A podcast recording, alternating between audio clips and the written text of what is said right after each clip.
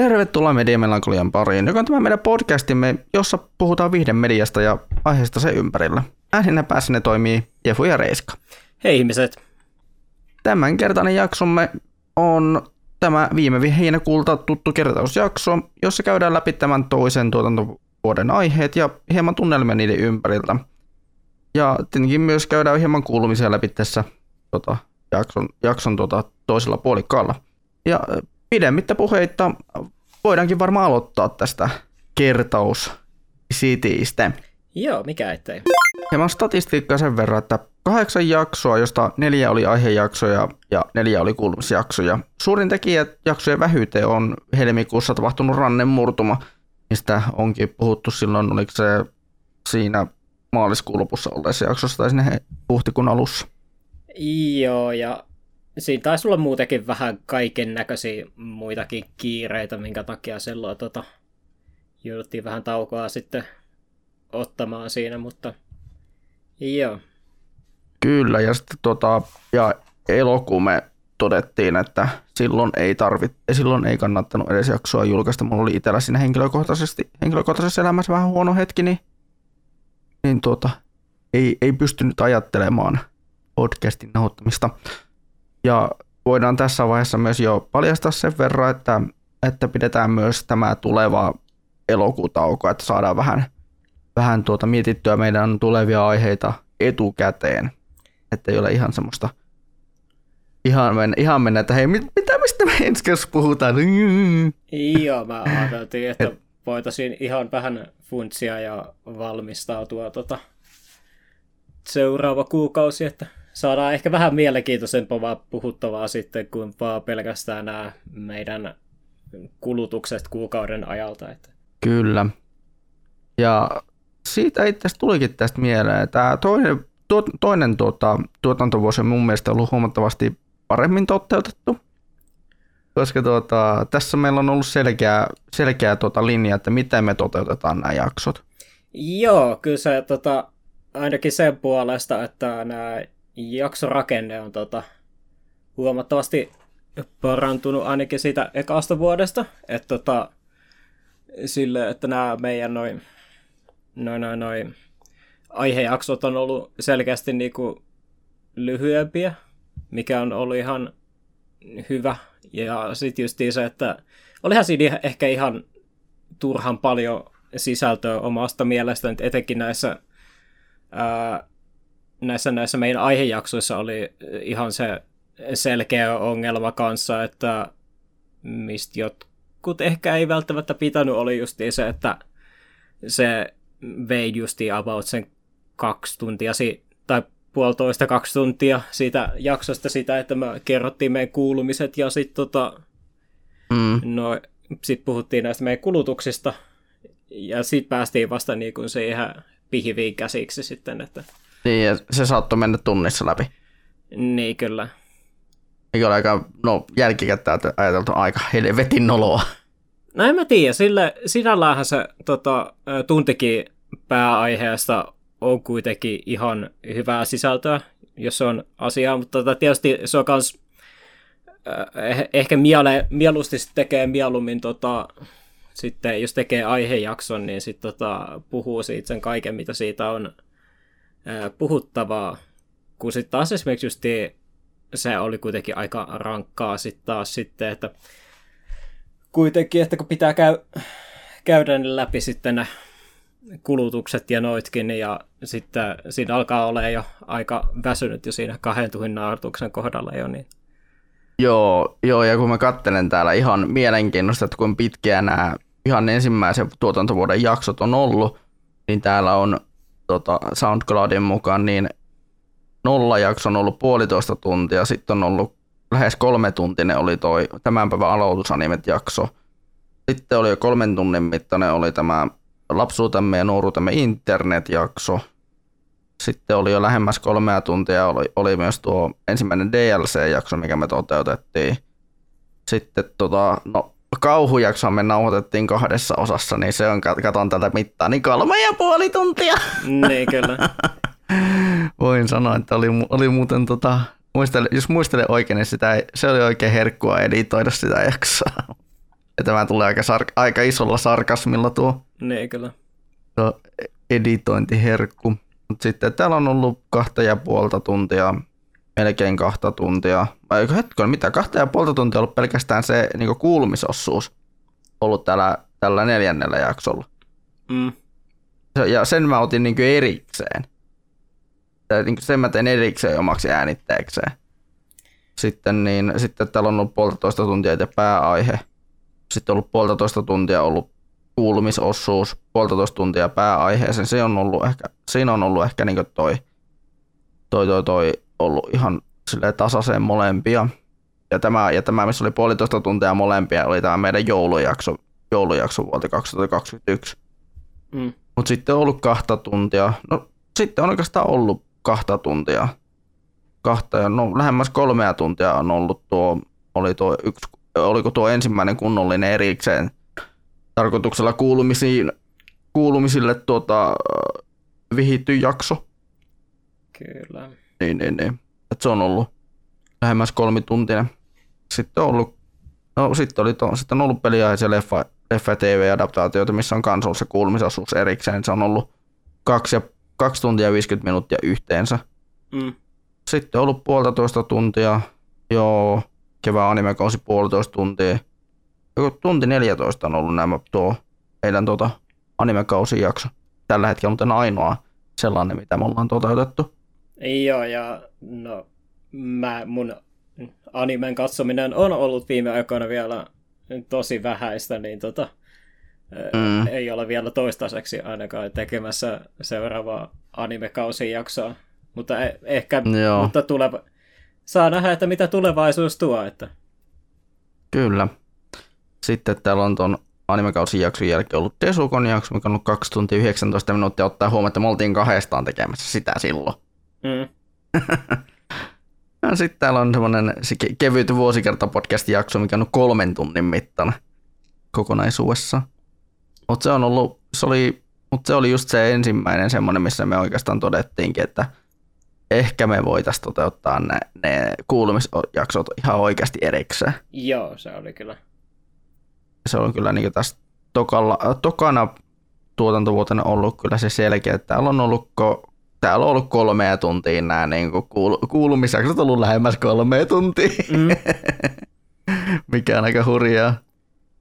Joo, niissä Mutta ehkä kuulumisjaksotkin on, niissä on toistaiseksi ehkä vielä ollut ehkä vähän semmoinen vielä ö, ongelma justi, että nekin on ehkä vähän venynyt turhan paljon vielä toistaiseksi, mm. että omasta mielestäni ehkä niissäkin saadaan vielä jatkossa ehkä vähän tiivistettyä vähän paremmaksi ja ehkä keskittyä vähän enemmän siihen, että ne tota, saataisiin niinku enemmän keskustelua aikaiseksi.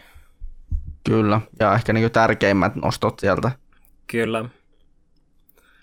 Tänäänkin, tänäänkin joten mietin, että mistä me haluan, mistä niin nähdyistä elokuvista me haluan jutella ja mistä pelatuista peleistä me haluan jutella.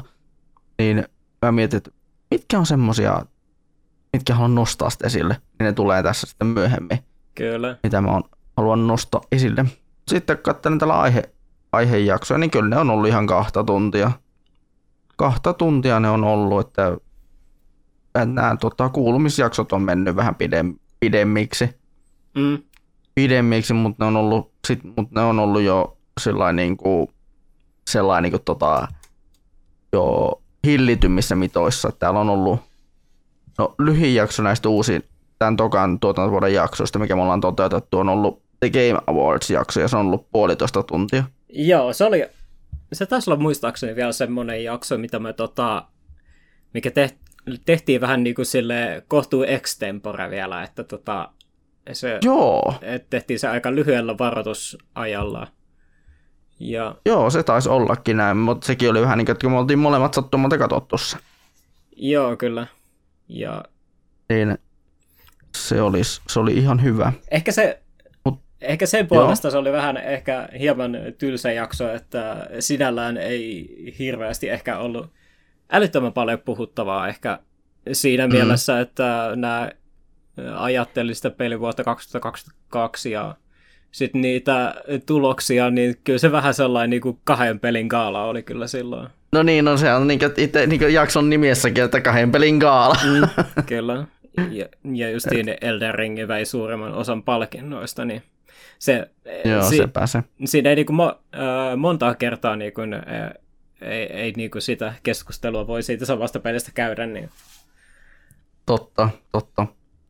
Mutta sitten kun katsoo näitä muita aihejaksoja, mitä täällä on, niin täällä on esimerkiksi tämä Bong Joon-hon Mieletön maailma, kaksi tuntia. Mm. Ja sitten tuota, no, eli Media Melancholia Awards kaksi tuntia, se on kaksi tuntia 17 minuuttia. Ja sitten tuota, tuo niin, Sibeliustalon helvetillinen saunasimulaatio, eli Desukan 2023, niin sekin kaksi tuntia. Mm. Niin kyllä mä sanoisin, että mitä pidemmälle meillä on tänä tämä niin toinen tuotantovuosi mennyt, niin sitä paljon paremmin meillä on jaksoihin tullut semmoinen selkeä, selkeä tuota rakenne. Joo. Että kuinka pitkään me pyritään tekemään näistä jaksoista, ettei se mene sitä yli, yli tuota kahden ja puolen tunnin. Kyllä. Ja kyllä mä omasta mielestäni ainakin näissä tämän viimeisen vuoden ajalta, niin tota, se Bong Joon-hoon tota, elokuviin se keskittyvä jakso on kyllä ehkä ehdottomasti oma suosikki niistä, mitä mä tehtiin ja ehdottomasti haluan tehdä niitä sen tyylisiä jaksoja jatkossakin, että pitää kehittää joku, joku tekijä ja sitten otetaan tai sitten kat, justiin kulutetaan mediaa sitten sen ympäriltä ja sitten keskustellaan si- niistä sitten, että kyllä aika hyvät setit saatiin mielestäni aika. Etenkin justiin Memories of Murderista ja Parasiteista etenkin saatiin puhuttua aika hyvin. Mm. No sen huomasi, kun se oli molempien lempari leffat oli kyseessä. Mm. Ohjaajalta, niin, niin tota, että sikäli. Kyllä. Ja mun on pakko myös itsekin myöntää, että munkin oma suosikkijakso oli kyllä tää, tää tota, niin Bong Joon Ho jakso, että mä olin itsekin, kun mietin, että mikä näistä jaksoista oli parhaiten hauski, par, mukavin tehdä, niin ylipäätään toteuttaa ja niin kuin, niin kuin, siis ylipäätään oli semmoinen niin kuin, mukava tehdä ja sitä oli mukava niin kuin, jopa niin sitä, suun, sitä suunnitteluosuuttakin oli mukava toteuttaa, niin kyllä mä sanoisin, että tuo Bong Joon Hon mieletön maailma oli kyllä semmoinen jakso, mistä mä niin olin, että vittu tää onnistuu, tää onnistuu niin mm. niin helvetin hyvin.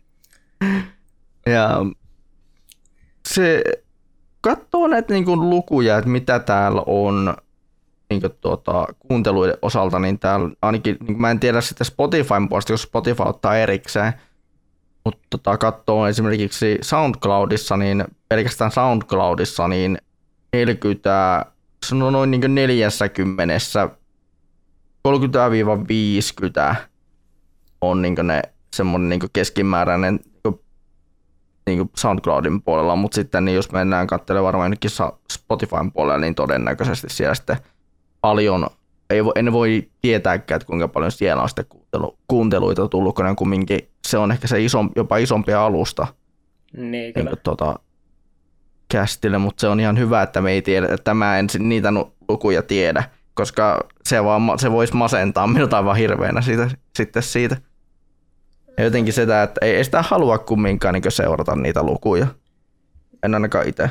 No, sillä että tota, kuitenkin, että se kulkusuunta on kuitenkin ylöspäin, niin mikä siinä Kyllä. Kyllä tämä on totta, että ylöspäin ollaan menossa ja suunta on jotenkin semmoinen, niin että nyt me, nyt me aletaan löytää niin se oikea suunta tähän tällekin kästille. Siinä kesti kaksi vuotta. Mm. Siinä kesti kaksi vuotta, mutta kyllä se, kyllä me, tota, kun, niin, kun sitä, ensi, se ensimmäinen vuosi oli sitä hokemista ja toinen vuosi on ollut sitten enemmän sen, niin kuin, sen haetun konseptin toteuttamista. Mm.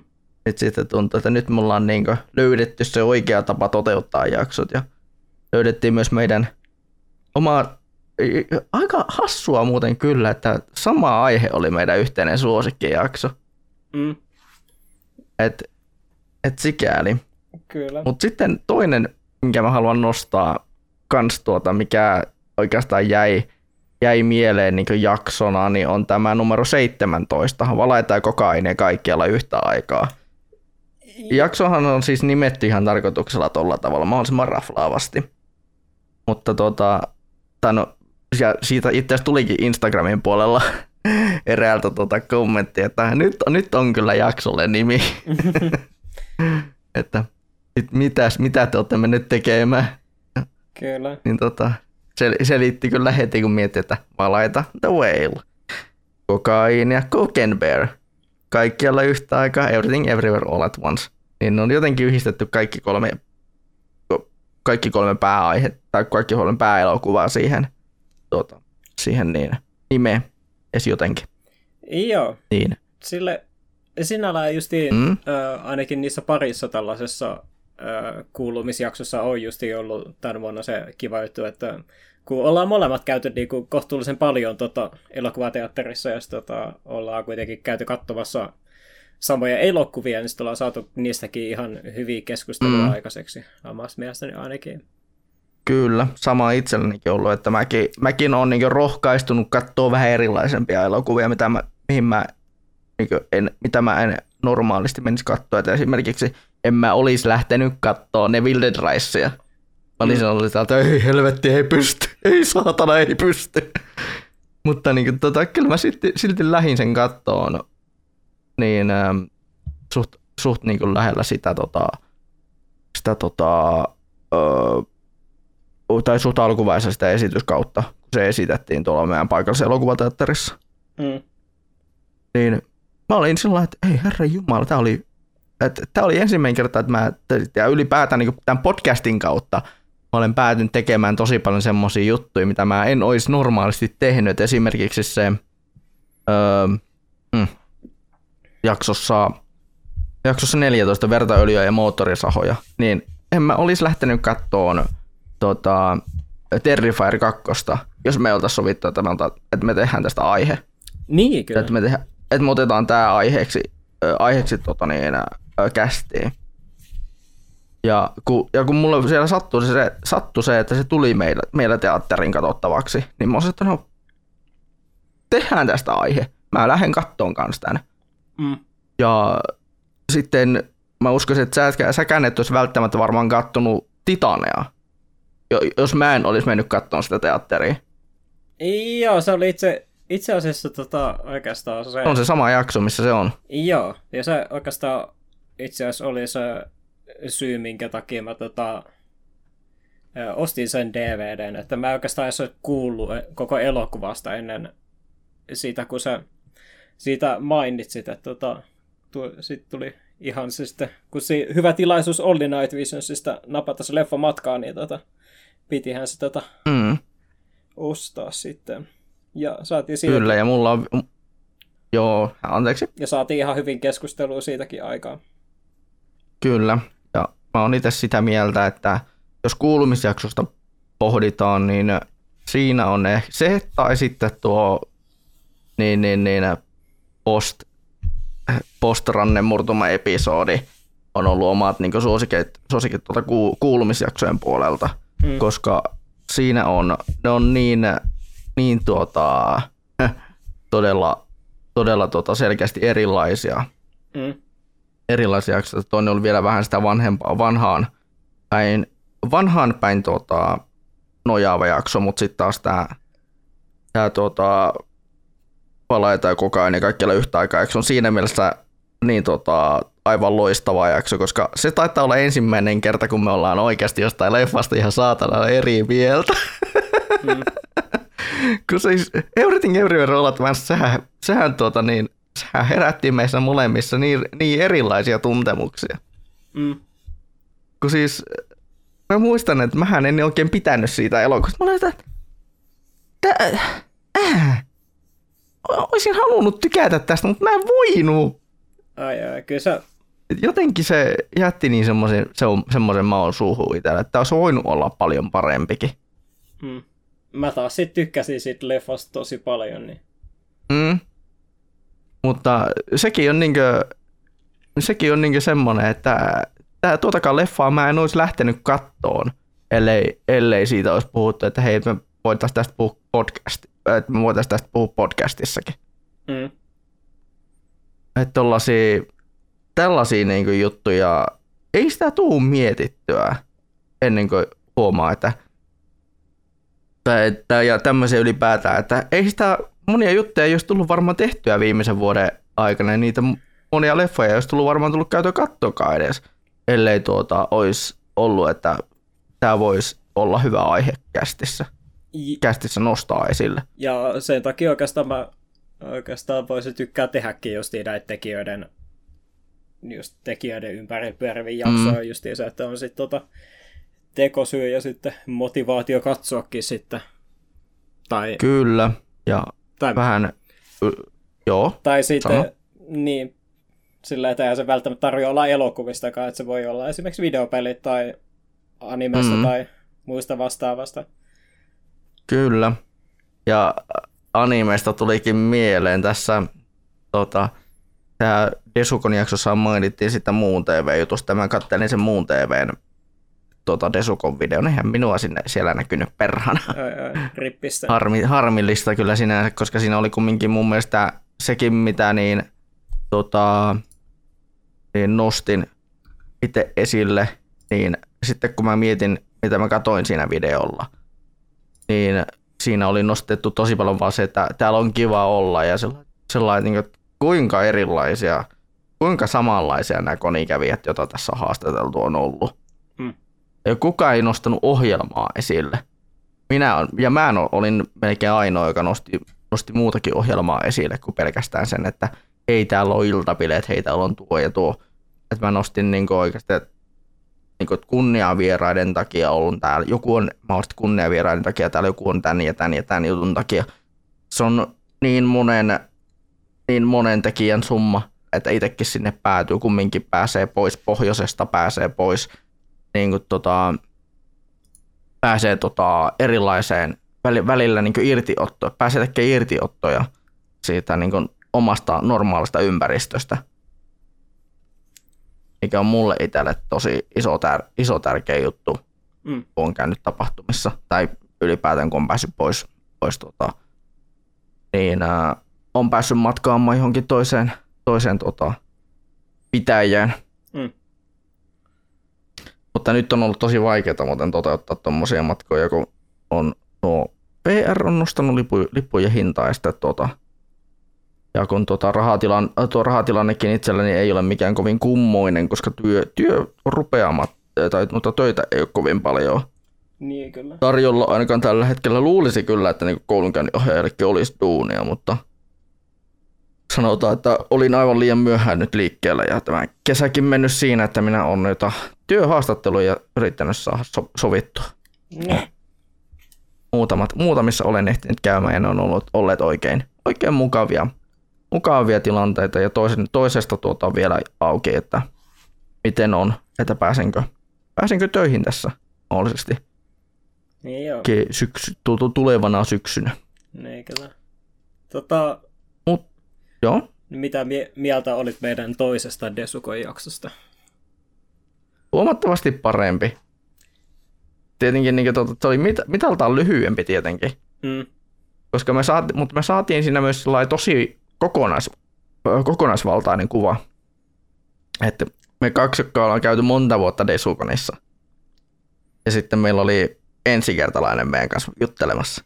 Joo, kyllä se, Niin siinä tulee tosi kokonaisvaltainen kuva siitä tapahtuman, niin, tai niin ylipäätään siitä tapahtumasta. joo, kyllä se sinällä oli ihan hauska kuulla silleen, että että Mikaelin näkökulmasta, kun se oli kuitenkin ensimmäistä kertaa konittamassa, niin tota, Mm. sai siitä ihan mielenkiintoisia mietteitä.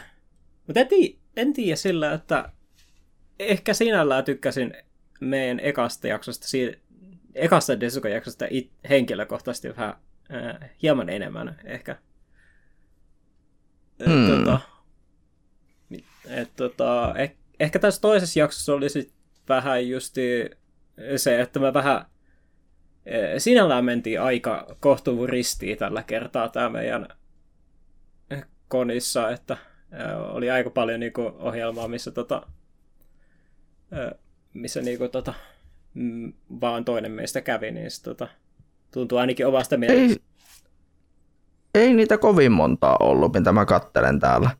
Niin kyllä. että niinku yksi, kaksi, ö, kolme, kolme, niin, niin, niin uh, neljä, varmaan vi, no viisi, viisi ohjelmaa, missä me tota, käytiin ristiin, mutta sitten kyllä mä niin noita, on noita tallenteita katsonut jälkikäteen. Joo. Ja esimerkiksi tässä, tota, ei tästä ole kauaakaan aikaa, niin mä katsoin tuon maailmain tai memeen luennon tuosta niistä henta-artistin erikoisimmista asiakaskokemuksista. Mä en ole koskaan narrannut niin paljon. Ai, ai. Ne, se oli... Ja vitun Jeff Kusanakin teoreema. Mm, se. Sillä, että, niin, niin, se on self-insertti, mutta sitten kun tulee niitä, että sitten tulee ne mitä syvemmälle, mitä pidemmälle, mitä enemmän aikaa se seksuaalisuuskin heräämään, niin sä että oot sä, niin, oot sä purgatoriossa vai oot sä sinne syvänteeseen, matkalla syvänteeseen? Sellainen, siinä kohtaa kun itse huomaat, että voi vittu, mä oon, mä oon siinä vitun keskellä. Niin, kyllä. Ja se on sen, oi saatana. Oi, oi, mutta siis, ei herranen aika. Kyllä niin jotenkin itsekin siinä muutenkin, niin kuin, muutenkin tullut noita niin kuin, monia joita ohjelmia katsottua jälkikäteen. Joo, mäkin katoin jotain mielestäni. Mä vaan, nyt tä, tälle äkkisältä vaan tota, osaa sanoa, että minkä luennon mä katoin. Katoit sen opening-luennon? No sitä mä en ole kattonut, mutta tota, joku toisen mä taisin mainita silloin, kun me puhuttiin tota podcastissa. Me jonkun niistä katoin mielestäni jälkikäteen. Mutta nyt tällä äkkisältä ei tule mieleen. Kyllä, mutta joo, no siis kyllä mä niin molemmista Desukon jaksosta tykkään yhtä lailla, mutta ehkä itse sinne sellainen mietti, että siinä oli kumminkin vielä kolmas näkökulma. Niin, kyllä.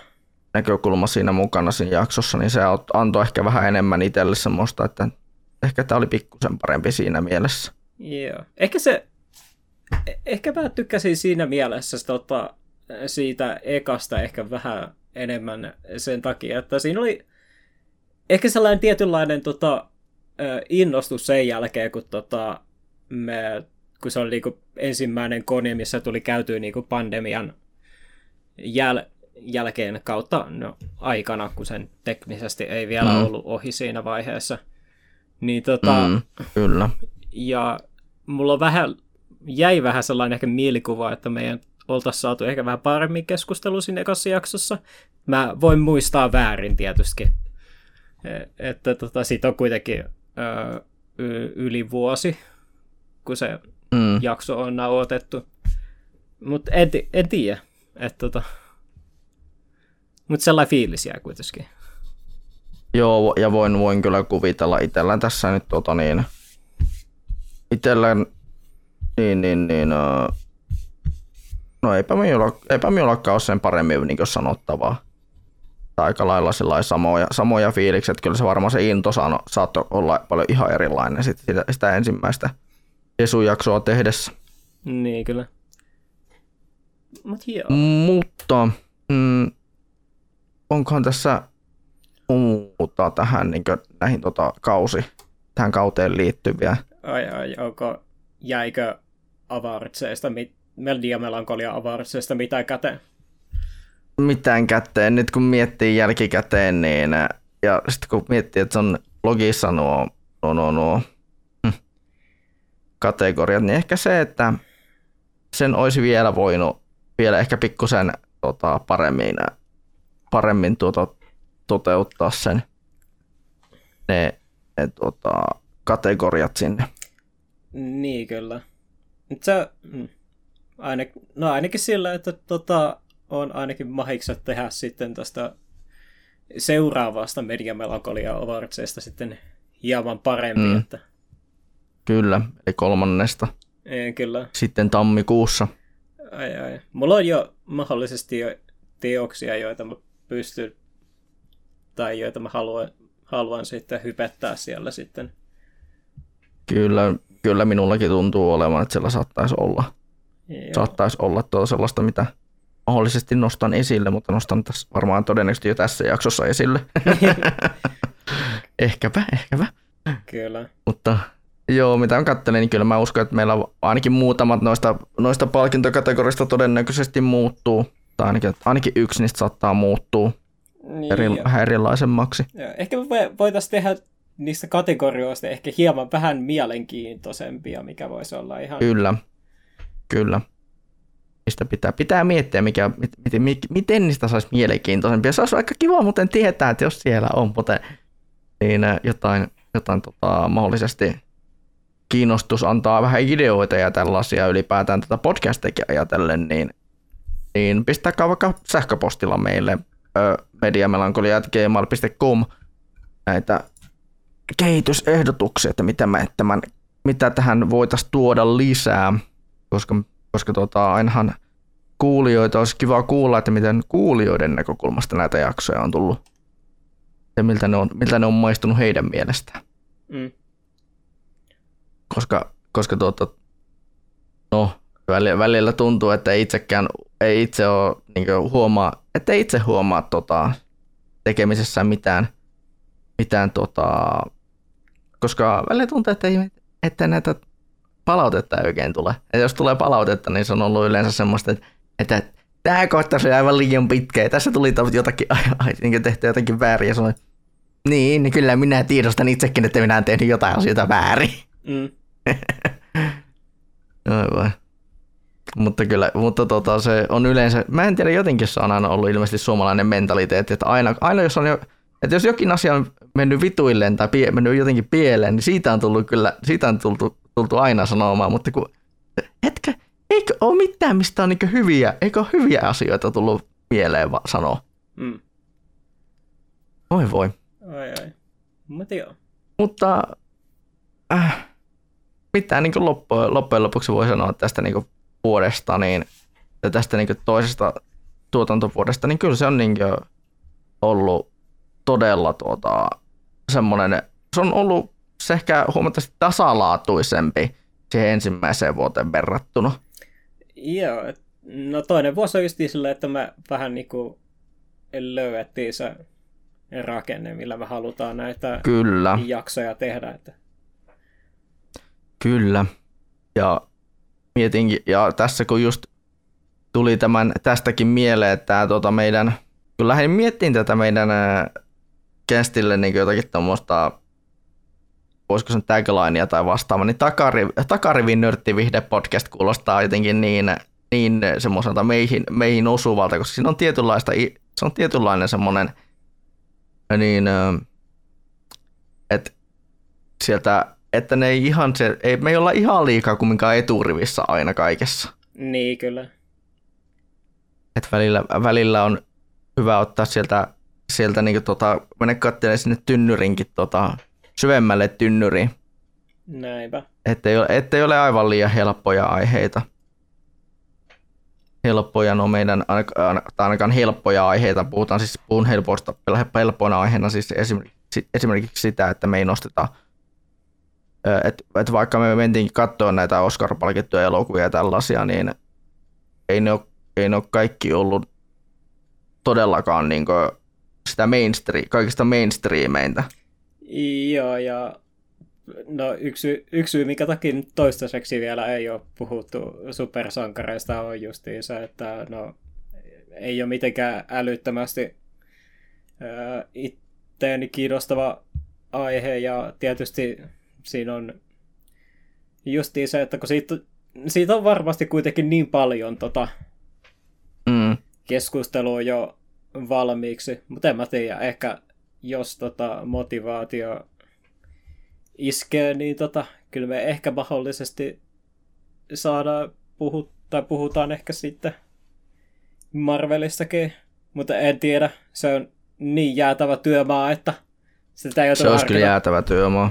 Mm, Et ehkä silloin pitäisi ottaa joku tietty osa siitä Marvelista, että oteta, jos me otettaisiin Marvel vaikka aiheeksi, mm, niin se pitäisi olla joku tietty aihe tai osa siitä, koska tota, esimerkiksi se, että mua ei vittuakaan kiinnosta itseäni MCU, mm, eli Marvel Cinematic, Marvel Cinematic Universe ei kiinnosta minua yhtään, niin, niin tota, mä en henkilökohtaisesti pystyisi semmoista jaksoa tekemään, missä käsiteltäisiin Marvel Cinematic Universe, vaan mä itse pystyisin esimerkiksi keskustelemaan enemmän vaikka 90 Marvelin ö, 90-luvun animaatiosarjoista.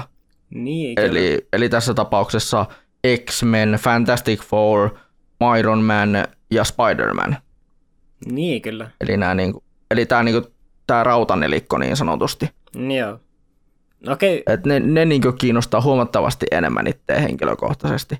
Ja muutenkin mä tykkään enemmän standalone, standalone jutusta Marvelin puolellakin. joo. Täällä yksi aihe on sellainen, minkä mä voin lupaa, että mistä, mä, mitä, mistä ei kiinnosta puhua podcastissa, ja se on toi äh, Star Wars. Star Wars on yksi, No, se, se on toinen kyllä. Star Wars on semmoinen, mistä mitä enemmän sit tota, kun on kuullut puhuttavan internetissä, niin sitä vähemmän tekee mieli katsoa niitä tota, sarjoja ja leffoja ja vielä vähemmän puhua niistä, että se on vaan Kyllä. Ja, meiltä, ja varmasti on semmoisia podcasteja, jotka osaa se asia huomattavasti paremmin. Niin kyllä, ehdottomasti. Ja sama koskee kyllä myös Marveliakin. Mm. Ja varmasti nämä, nämä tota, joilla on, jotka tota, on niin enemmän just leffoihin ja, leffoihin ja sarjoihin keskittyviä, niin ovat niitä käsitelleet. Ovat niitä käsitelleet, niitä aiheita huomattavasti enemmän. Kyllä. Niin meidän, meidän ei sitä tarvitse tehdä ja, meillä on kumminkin, ja me ollaan kumminkin toteutetaan tätä meidän ihan omaa juttuamme. Mm. Mikä on mun mielestä ihan hyvä. Kyllä. Mutta tota, mut tota, ettei päätettäisi tätä osuutta siihen vaan asioihin, joista ei haluta puhua, niin tota, tällainen nopeasti mietittynä ainakin yksi tällainen aihe, mistä voisin ehkä halua tota, jossain vaiheessa tehdä jakson, niin olisi esimerkiksi ö, puhua ö, Ari Asterin elokuvista. Niitä olisi sellainen sopivasti kolme, että niistä saisi tota, silleen ihan Joo. hyvin kompaktin tota, aiheen tai jakson kasaan, että se olisi ainakin yksi Kyllä, sellainen, mikä ja- itseäni kiinnostaisi. Joo, ja mun pitää itsekin, tota, kyllä niin, mä oon itsekin kyllä kiinnostunut, että, että esimerkiksi mua harmittaa ihan hirveästi, että tämä hänen uusin tämä Beau is Afraid ei tullut, ei tullut tänne meidän paikalliseen leffateatteriin, ja mä olisin niin halunnut käydä katsoa sen. Joo. It, itse asiassa tota, kävikin just mielessä se, että tota, puhut, tota, puhuinko mä ollenkaan tota Bovis Afraidista tässä edellistä tai tota, toukokuussa? Onko siitä ei, niin ei, pitkä aika? ei. Ei, Se ei ollut vielä edes ulkona silloin. Aivan, kyllä. Et mä, sekin on tullut tosiaan käyty katsoa tässä niin kuin mun kesäloman aikana. Joo, Niin. aivan. Tota, pitäisikö sitten tota, hy- tästä sitten, kun ei, onko meillä mitään muuta sanottavaa niin kuin No, toisesta kaudesta? jos mä haluan nostaa itse semmoisen aiheen, minkä mä haluaisin, mistä ehkä voisi tehdä vielä jo ihan niin oman jaksonsa, niin on, on tuota, nämä meidän suosikkianimet, vaikka niin tota, sä et ole niitä animeja hetken tässä kattonutkaan, niin, niin semmoinen se kolme kertaa kolme konseptilla. Joo, tämmöinen tuota, kym, vaikka kymmenen suosikkianimea jakso joo se on, koska se oli ainakin se, kun me tehtiin se videopelijakso silloin pari vuotta sitten, niin se oli kyllä todella hauska toteuttaa. joo, se oli kyllä, siitä oli- sai aika hyvin puhuttua. Mutta tuli sellainen fiilis vaan, me puhuttiin siitä itse asiassa sil- jo silloin Discordin puolella jo jonkun verran. Mm. Mm. Mulla on ainakin sellainen fiilis, että mä tota, ää, joo, haluan tehdä sen jakson, mutta sitten taas saman aikaan mä haluan varmaan kans katsoa tota, ainakin osan niistä, niistä uusiksi niistä ää, sarjoista, että mulla on niistä enemmänkin sanottavaa kuin se vaan, että tota, Mm. ää, se vaan, että mä tota, että tykkäsin jaksosta tosi paljon, tai sarjasta tosi paljon, että voi vähän niin kuin spesifimpiä Joo. ja sitten toisaalta sitten taas öö, mä haluan, pyst- haluan myös vähän miettiä ehkä sitä kolme kertaa kolmasta hieman uusiksi, koska nyt kun mä pikkusen enemmän mietin ja sitten samalla, että jos mä haluan tehdä sitten enemmän sellaisen, tota, mi- millä niin saisin enemmän kokonaiskuvan siitä, että mist, minkälaista animesta mä tykkään, niin sitten se, tota, se kolme kertaa kolmannen näyttäisi vähän erilaiselta kuin mitä tota, se mun tämänhetkinen My Animalistin tota, suosikin näyttää tällä hetkellä. Joo, ja itse kun katselee omia kymppejä tässä kans My Animalistin puolella, niin mä olen sellainen ehkä inasen yllättynyt, että eihän tämä nyt ihan sellaiselta näytä, mitä, niin kuin, mitä minä olen tota, ajatellut. Kyllä. Olen hieman yllättynyt näistä minun kympeistäni ja yseistänikin jonkun verran, että, että tuota, voin, voisin sanoa, että tässä kun on, on tuota niin, anime-harrastusta jo, jo useampi vuosi takana yli kymmenen vuotta tullut animea katsottua, niin siellä on varmasti kyllä niin, voin sanoa, että varmasti jos minäkin tekisin sen kolme kertaa kolmosen, niin varmasti mä sanoisin, että ei niitä, että osa niistä kymppisarjoista ei todennäköisesti edes päätyisi listalle. Niin. Sieltä voi tulla sieltä, sieltä niin kaseista ja yseistäkin saattaa, kaseista ja yseistäkin saattaa tulla semmoisia nostoja, että hetkinen, tämä oli oikeastikin, että tämän, nyt kun tätä niin jälkikäteen mietin, niin tämä oli oikeasti hyvä sarja. Että ei, ei sitä niin kuin silloin ajatellut, kun sitä tuota lähti tai että sitä kun uudestaan on saattanut katsoa sen, tai uudestaan ei ole katsonut sitä pitkään aikaan. Ja ei voi tietää, ehkä niistä, joku niistä suosikkisarjoista, mikä on ollut on kymppejä tuolla tällä hetkellä, niin saattaa olla semmoisia, että en ehkä tykännytkään tästä nyt niin, niin paljon kuin silloin ensi, ensimmäisellä katselukerralla. Joo, ja mulla on semmoinen ylipäänsä semmoinen, että tota, ää, osa mun nykyisistä lempparisarjoista on semmoisia, millä mä oon todennäköisesti antanut vähemmän kuin kymmenen.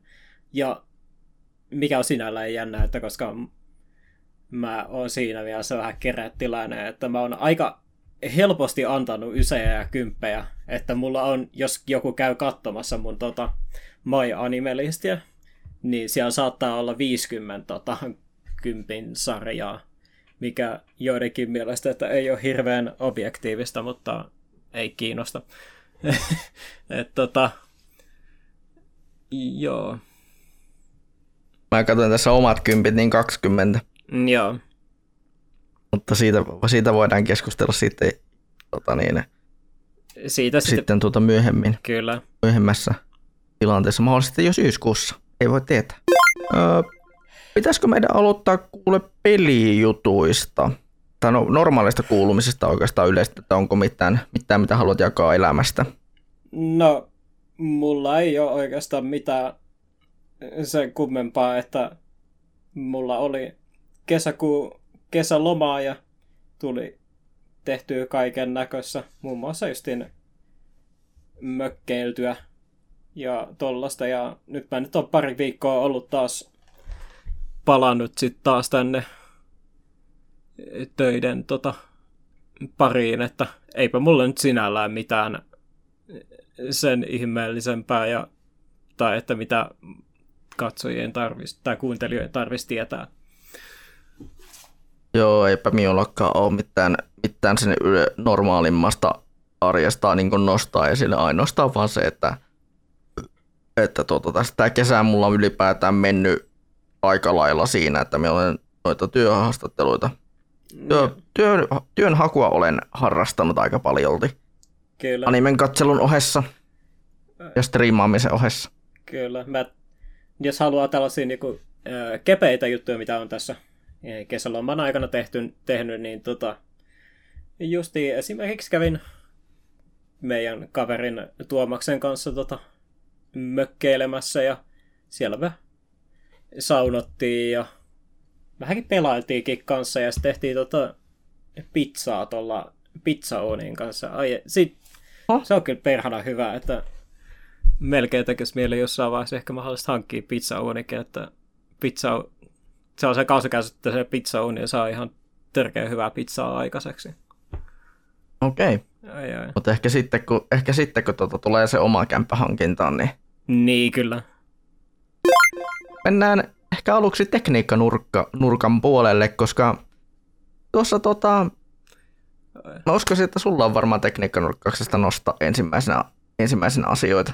Joo, tuossa loman lopussa tota, oli tosiaan le- taas perinteinen Steam Sale ja se tulikin sitten vähän odotettua kalliimmaksikin, että jopa sillä, että mä en ole monen vuoteen ostanut Steam Saleista pelejä ollenkaan, mutta tällä kertaa mä ostin. Että tota, mä tosiaan ostin sieltä äh, lähinnä jopa justiin YouTube-videoiden innottamana, niin mä päätin tukea suomalaista peliteollisuutta, että mä ostin Cruelty Squadin, äh, Fear Hungerin ja sitten ostin noita. Ja sitten äh, ei suomalainen peli kuitenkaan, mutta sitten ostin kans ton äh, Iron Langin. Ja sitten se ihan viimeinen ostos sitten oli just silloin tota, niin kuin, ton, ton, ton Steam Sale viimeisenä päivänä, koska FOMO iski ja tutut ost, o, päätyivät myös ostamaan, niin mä sitten kuitenkin ostin itselleni kanssa ton, ton Steam Deckin, sen kaikista kalleimman mallin. Ja kun se sattuu olemaan tarjouksessa just vähän halvemmalla kuin mitä se kaikista keskimmäisin malli on normaalisti. Ja mä hain sen itse asiassa, itse asiassa justiin tänä aamuna. Ja pääasiassa on justiin ehtinyt vaan asenteella sille ää, pelejä. Et siihen mulla mennyt tää pa- pari tuntia ennen tota, kun alettiin nauhoittaa podcastia. Mutta kyllä mä tota, vähän sen tota, eihin testaamaan ää, Haadesta. Ja tota, se täytyykö sa- sanoa, että tota, se on sellainen niin kuin, se tuntuu niin kuin tosi isolta kädessä, mikä on sillä, että se, ja se on aika jämäkän tuntunen.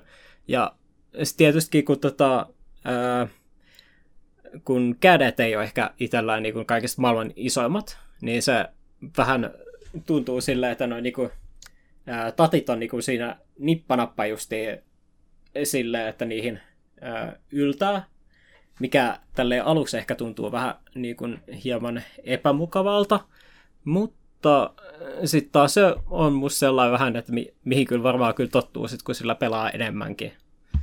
Että tota, että ehkä se jopa oppii tykkäämäänkin jossain vaiheessa. Mä en ole vielä ehtinyt Elden Ringia sillä testaamaan, mutta tota, varmaan tässä viikonlopun aikana sitä vielä testaa ja katson, miten kahdella, tota, kahdella stikillä tota, pelaaminen sillä onnistuu. Hades on ollut ihan mukava.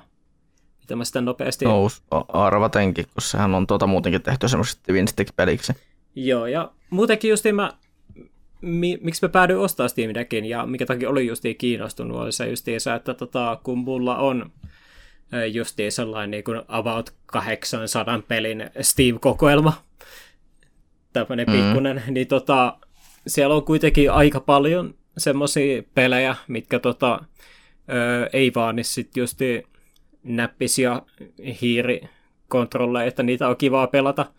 Niin mä mietin, että näitä ohjainpelejä voisi olla ehkä it, omasta mielestä huomattavasti hauskempi pelaa niin kuin tuossa sängyssä maaten esimerkiksi.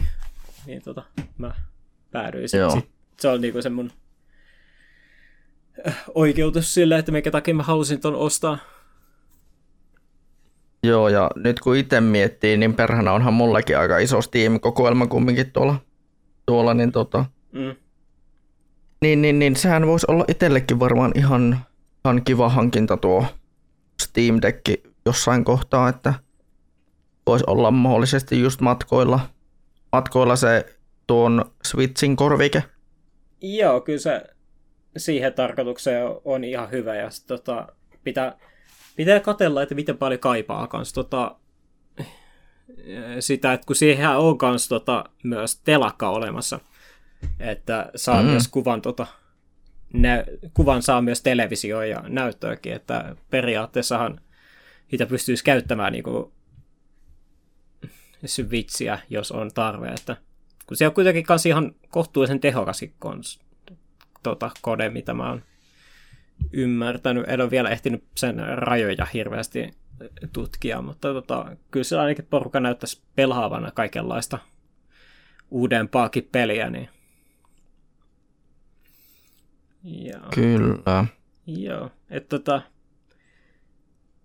Joo, ei, mulla oikeastaan, mulla on vielä toistaiseksi vielä niin tota, pieni kokemus, että sen enempää ei ole sanottavaa. Tietysti tota, sen mä haluan mainita, että oli ihan hauska se, että tota, ää, kun tuossa tuli tuo kotelo mukana, niin siellä tota, ää, kun siinä on tehty sille ää, vähän niin kuin sinne upotukset siihen kantolaukkuun, niin sitten siellä on vielä tota, sen koko kantolaukun niin kuin, takana on sitten myös sellainen tota, paikka, minne saa esimerkiksi sit vaikka kante, kannettua mukana esimerkiksi ton, ton, ton sen latauskaapelin, mikä on ihan kätevä. Siellä tuli, Okei. kun siellä tuli kans tuohon latauskaapelille kans toi, toi, toi, toi ää, oma kassikin, missä se kannetaan, niin se, sen saa niinku tota, pistettyä sinne laukun taakse, mikä on hirveä siisti kanssa. En tosi, tii, en tosi tiedä, onko se tota niinku, vaan pelkästään toi 512 giganen mallissa toi,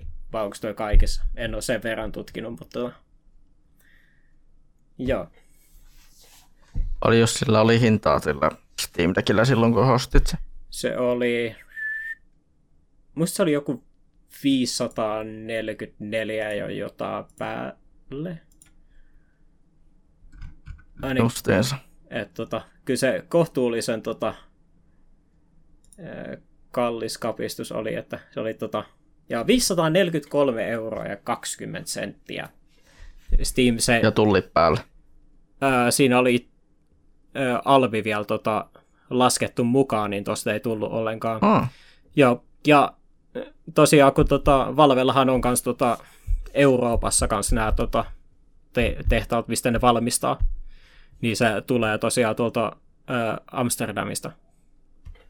ah okei. Okay. Joo, niin, ei, niin siinä ei mennyt kuin about tasan viikko, niin se tota, oli justiin täällä.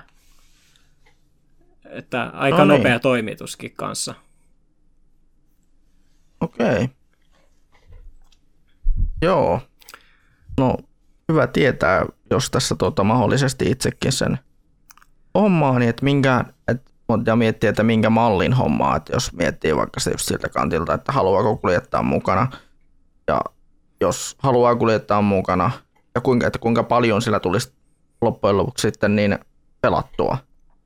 Kyllä, se tota, Ja miettii just vaikka myös siltäkin kantilta, että ehkä se auttaisi esimerkiksi siinäkin tilanteessa, että ostaa sen telakankin sitten erikseen. Niin ei tarvitsisi välttämättä sitä tietokonetta kovin paljon rasittaa. Niin, kyllä. Se kannattaa miettiä sitä, että kuinka paljon sille on tarvetta. Tietysti siitä on just Mm. se, tota, kaikista haluin malli on semmoinen, missä ei ole, tota, missä on kaikista vähiten ö, tilaa, mutta sitten taas se tilakin on semmoinen, mitä pystyy jat, tota, kans jatkamaan, koska siinä on se SD-korttipaikka kans. Ja ehkä sitten taas, että milloin se kann- kannattaa ostaa, niin mä vähän veikkaan, että se on varmaan just tota, Halloween seilissä varmaan on seuraavan kerran tota, tarjouksessa. Tämmöisen veikkauksen mä Tai, haluaisin. tai syys, tai syys tota, alessa. Joo, se voi hyvin olla. Jouluna viimeistään on tota... Jouluna viimeistään pitää tietenkin sitten miettiä, että pitääkö, pitääkö alkaa ruinaamaan porukoilta. Todennäköisesti.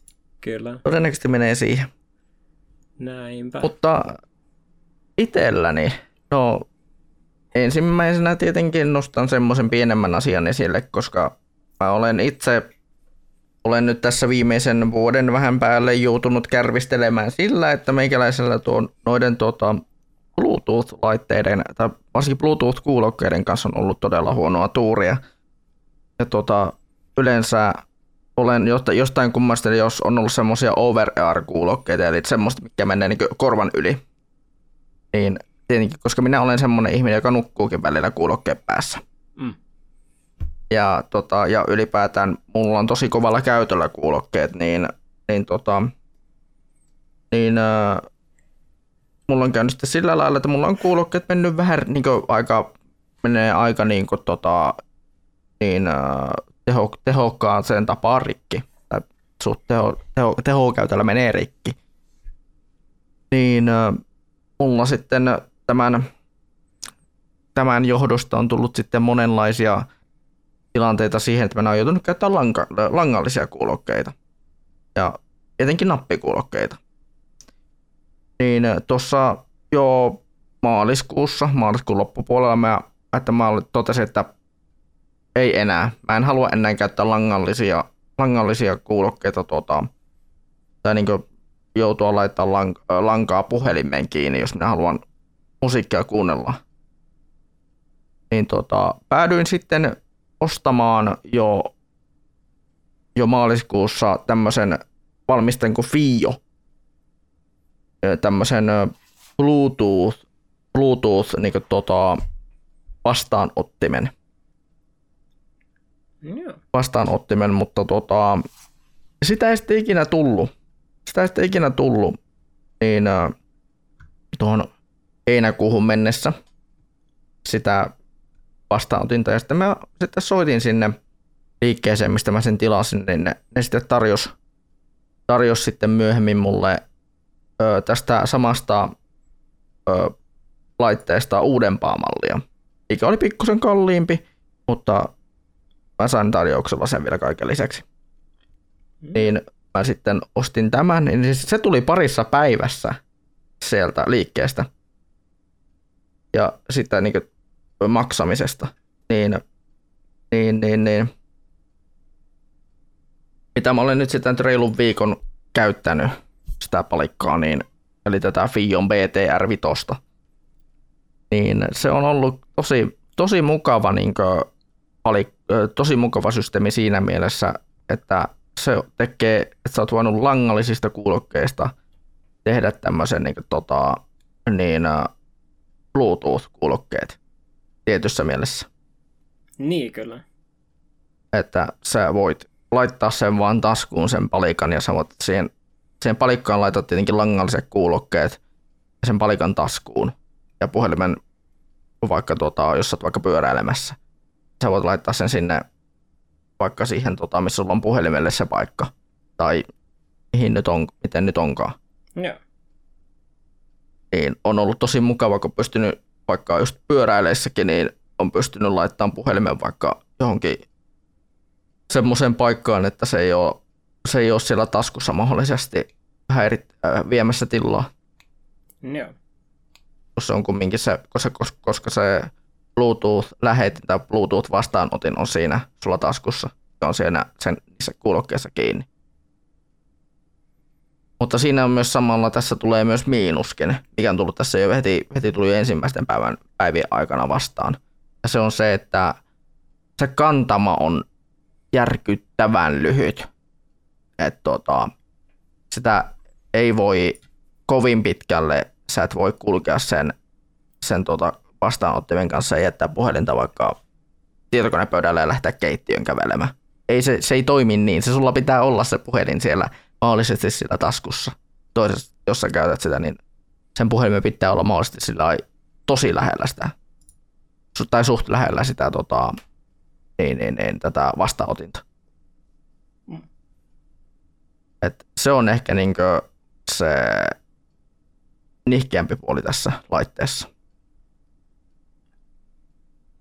Et sekä sikäli niinkö semmonen omalla tav- monessa, monessa mielessä todella plus, tai monessa to, monella tavalla todella niin hyvä laite. Mutta missä on kumminkin tietyllä, tiettyjä kehityks, kehityksen tuota, kohteita mm. vielä. On, kyseessä on kumminkin noin pari vuotta niin markkinoilla ollut tämä malli, tämä BTR-5, mikä minulla on. Mutta olen muuten kyllä tykännyt, koska se on vapauttanut kumminkin siitä, että se puhelin ei enää, tai että minun ei tarvitse enää käyttää tuollaista, ainakaan enää ei ole nyt tarvinnut käyttää tuommoista tota, niin, 3.5 millis, milliselle plugin adapteria puhelimessa, kun minulla on semmoinen malli puhelimesta, missä ei ole sitä 3.5 milliselle tota, plugille paikkaa. Joo, kyllä mä itsekin tota, on se voi, nyt kun on tota pari vuotta nyt käyttänyt näitä ää, langattomia kuulokkeita, ensinnäkin just tässä pöytä PCllä ja sitten vähän, ää, vähän se, tai niin kuin tuosta joulusta lähtien myös tota, ne, niin kuin, tota, puhelimen kanssa, niin tota, ei sitä kyllä mielellään sitä enää tota, haluaisi sitten palata enää vanhaan, että tota, kyllä tämä piuhattomuus on vaan niin vapauttavaa. Joo, ja kun itse vielä kaiken lisäksi pyöräilen suhteellisen aktiivisesti, niin minähän joudun käyttämään kypärää. Mm. Ja vielä, vielä enemmän huomattavasti tarke- tarkempaa, on huomattavasti niin, niin, enemmän on tullut vielä käytettyä kypärää sen tämän minun ranne-episodin jälkeen. niin, niin, niin, niin tota, kyllä sitä, kyllä sitä sitten on huomannut justiinsa se, että kun on tuommoinen vastaanotin, mm. millä, millä, tai mikä niin on siinä toimii, tai mikä toimii niin kuin Bluetooth-kuulokkeet, tai mikä saa tavallaan langallista kuulokkeista Bluetooth-kuulokkeet, niin kyllä sitä on tullut huomattua, että kyllä se on huomattavasti vapauttavampaa. Kyllä. Vaikka siinä onkin, vaikka siinä onkin sulla johdolliset kuulokkeet käytössä. No tietenkin se, että tuossa on suht perus ö, akun kesto on tuossa laitteessa kumminkin. Jos miettii, että jos perus, mitä perus Bluetooth-kuulokkeessa tuo akkukesto on? Eikö se joku 9 tai 10 tuntia?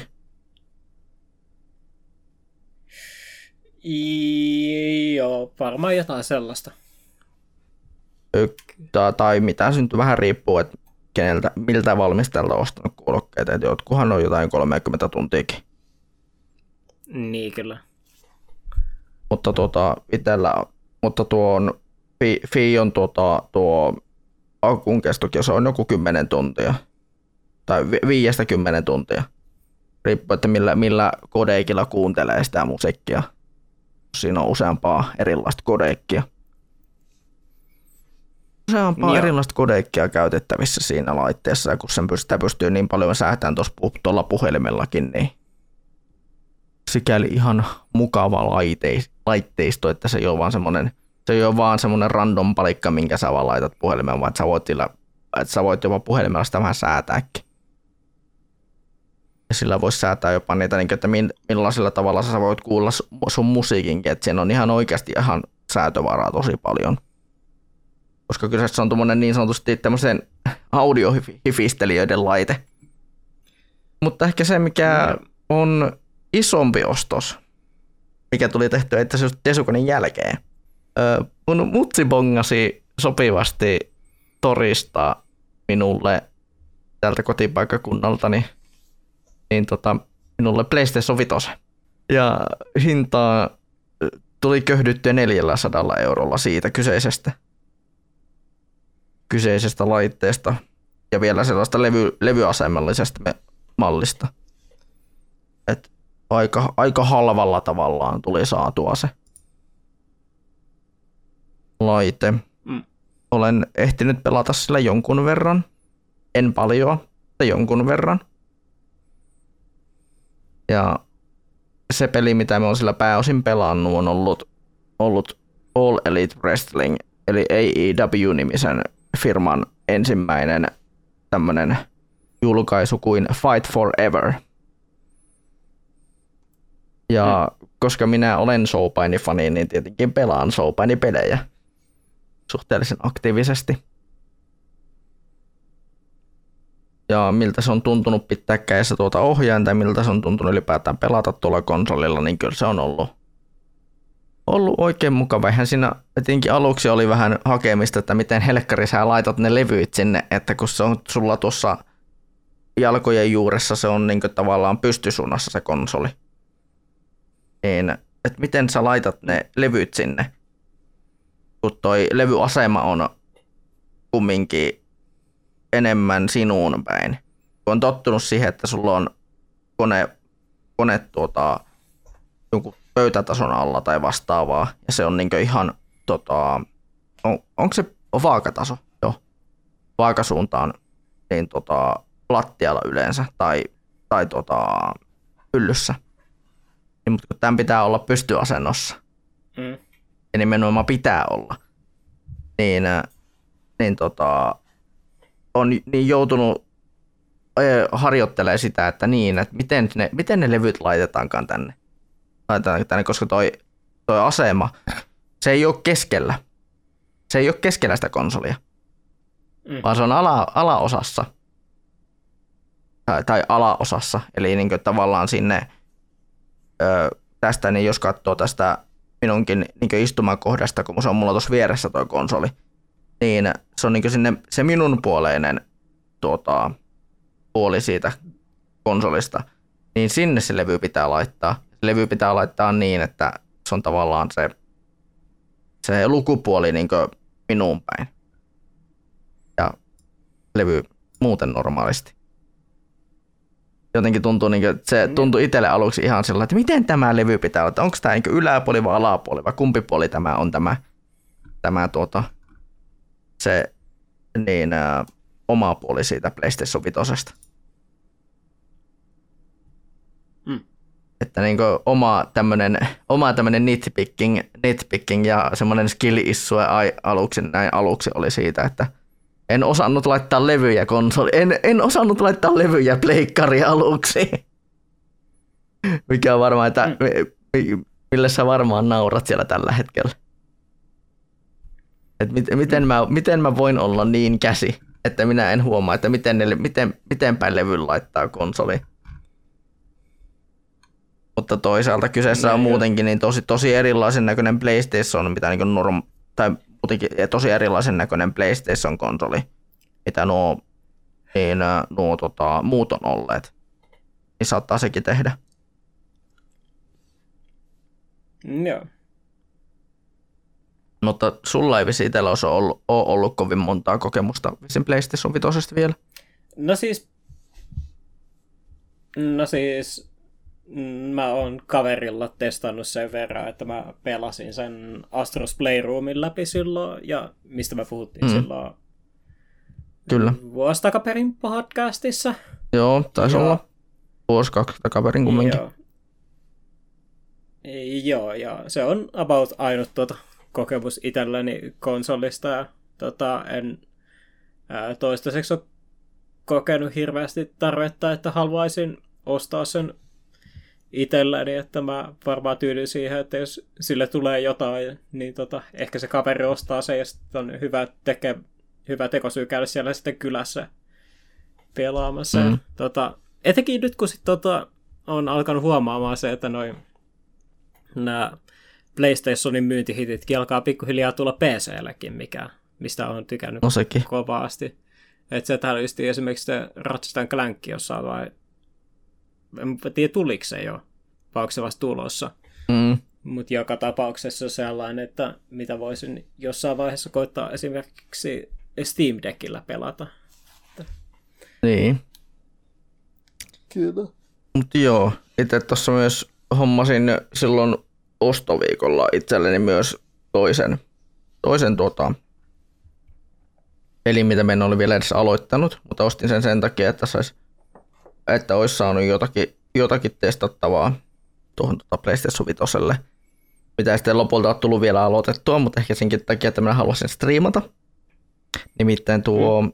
öö, öö, alkuperäisen Dead Spacein tekijöiden se öö, niin myyntifloppi, nimittäin tämä öö, Niin. Callisto Protocol.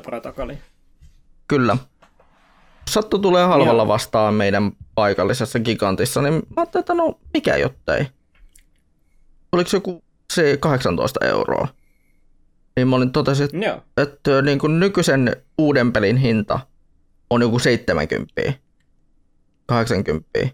Niin Mm. Tuohon on ihan vitun halpa hinta 80 siitä. riippuen. Niin. Mm. Että joku 70-80 on niin uuden pelin, niin fyysisen pelin hinta. Niin äh, jotenkin tuntui siltä, että 18 euroa ei tunnu missään siinä kohtaa. Ja että nuinkin halvalla sai ö, mahdollisesti varmaan omasta mielestä ihan ok pelin. Mm. Että kyllä mulla on semmoinen tunne, että mä varmaan tuun tykkäämäänkin jo jossain määrin tuosta kallista protokollista. Koska tykkäsin alkuperäisestä Dead Spaceista. Mä oon tykännyt niistä alkupään Dead, tai ensin alkuperäisistä Dead Spaceista jonkun, edes jonkun verran. Mm. Niin, toi, ja, ja mua itseä kiinnostaisi kyllä testata sitä uuttakin Dead Spacea, mikä tuli tässä, tässä tänä vuonna. Vai, tuli, vai tuliko se viime vuonna?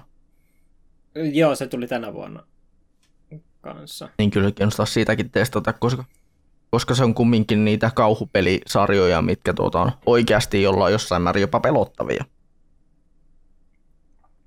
Kyllä. Koska kaikki, kaikki avaruuskauhut on minun mielestä todella pelottavia. Piluttavia omassa, omalla, se, jo sen takia, koska ne on, ne on tosi klaustrofobisia. Niin, ja etenkin Dead Spaceissa se musiikki tekee siihen tosi paljon. Mm. Ja, ja Et, et kuule enää tuota, Twinkle Twinkle Little Staria enää kovin normaalina mm, tai tavanomaisena biisinä. ei kyllä. Kyllä se, ää, ai, se, se säveltäjä, kuka on tehnyt tota, alkuperäisen Dead Spacein musiikit, niin osaa tehdä kyllä aika karvivaa settiä. Sehän teki kans Mm. mm. tuohon Until Dawniin kanssa musiikit silloin aikana, ja sekin oli, Joo, siinäkin oli aika mm, siinä mielessä pelottavat tai tota, muistettavat musiikit, että äh, siinä oli aika creepy tunnelma sen takia. joo. Kyllä. Mutta kyllä tuota varmasti tulee tässä niinku ajan saatossa testailtua ja onhan mulla noita PlayStation 4 pelejä, mitä pystyy kans pelaamaan tuossa vitosella. Mm. Toihan on tavallaan vitonenhan on, on vain pikkusen paranneltu PlayStation 4 Pro, Mm. jos sitä siltä kantilta miettii. Kyllä se, Pikkuisen paranneltu.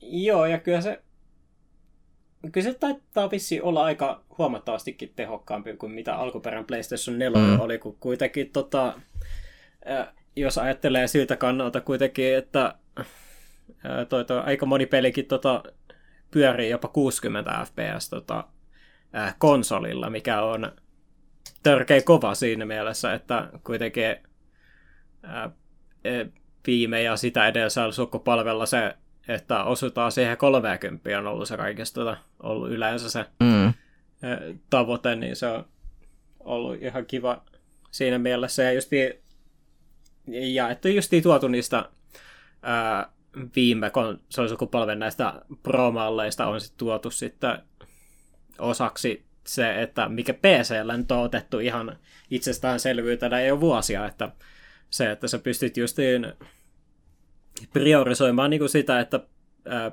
miltä se peli näyttää, tai sitten, että sä priorisoit, että kuinka hyvin se peli pyörii. Mikä on Kyllä. tosi jees.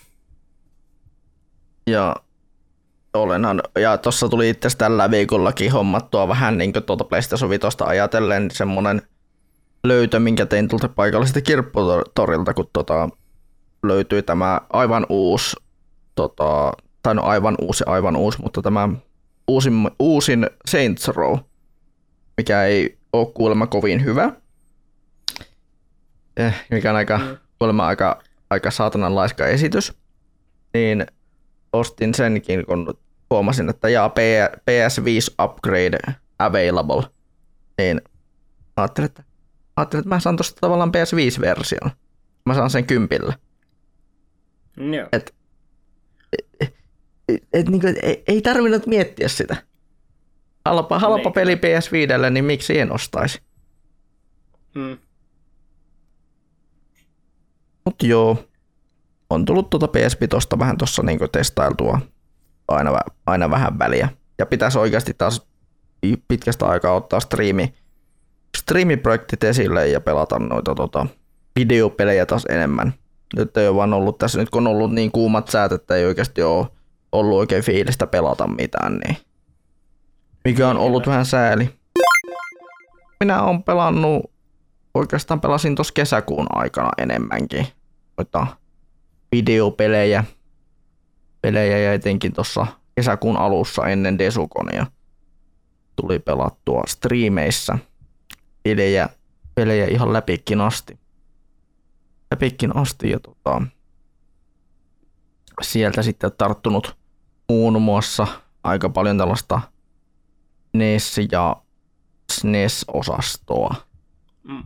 NES, NES ja PS1-osastoa tarttunut ja esimerkiksi Gargoyles Quest 2 tuli pelattua tuossa ö, jo kesäkuun alussa. Kesä- Kesäkuun alussa pois alta ja se oli kyllä haastava alkuperäisteokselle uskollinen spin-offi.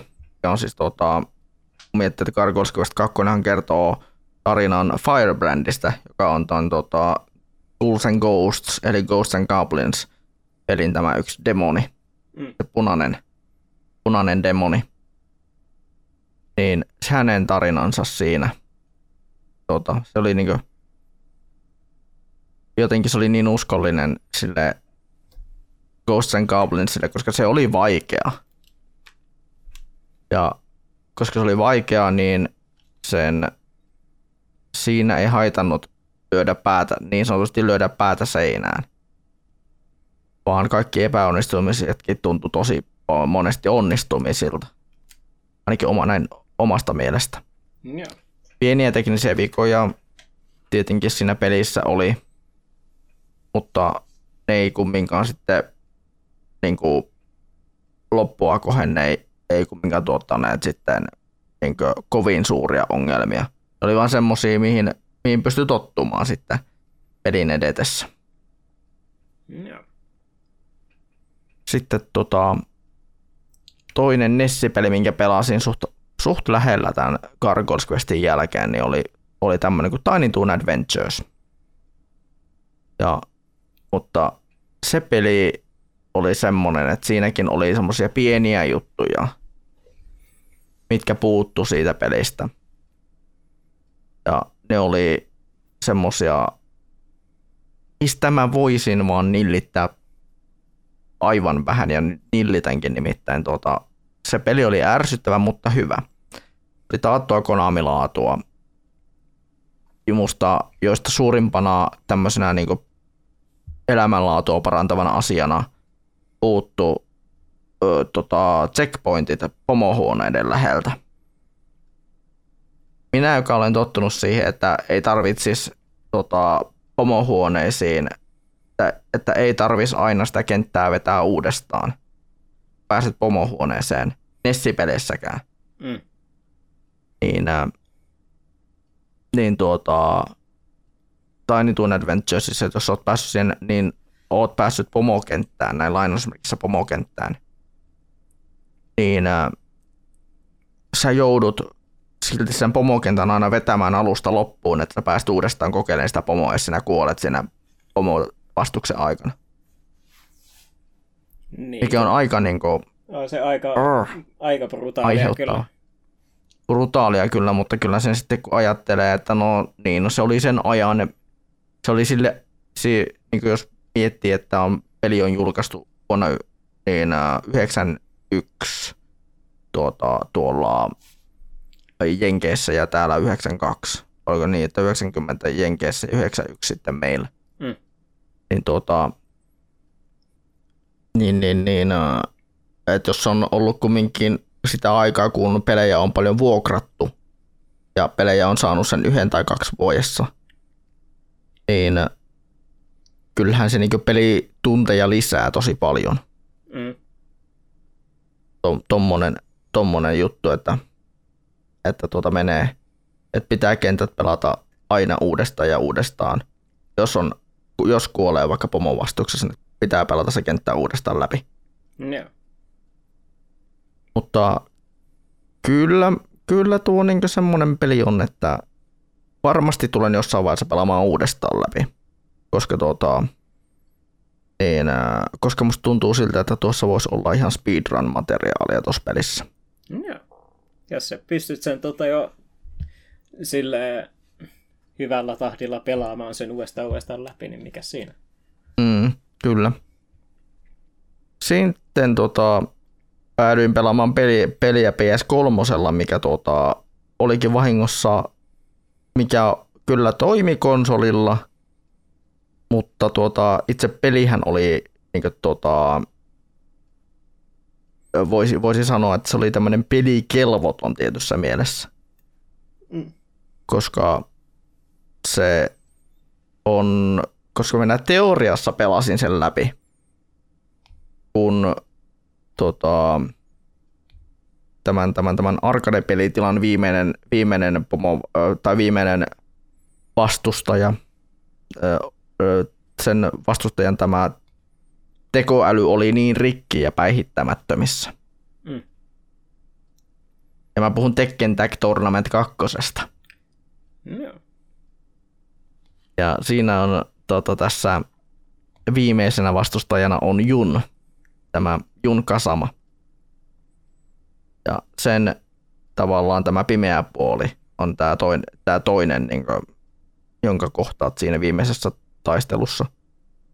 Niin sen niin Junin ja sen pimeän puolen Junin tämä tuota, niin, tekoäly oli niin rikki, että ei pystynyt, ei päässyt peliä läpi. Olisi sen varmaan päässyt läpi, mutta se olisi, niin kuin, mutta se olisi vaatinut vaan ihan vitummoisen ihmeen, että sen olisi päässyt läpi. Jos siis, ja tämä on siis minun mielipide. Joo.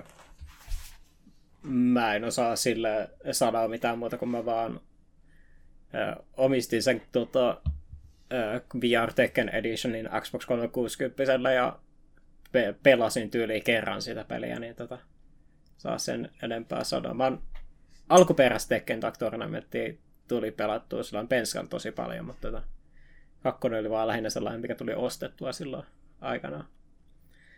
Mm-hmm. Etenkin kun sai sen tota, kollektorin tosi halvalla, että se oli silloin joku 20 mä siitä maksoin tota, jossain Prismassa aikana. Oh.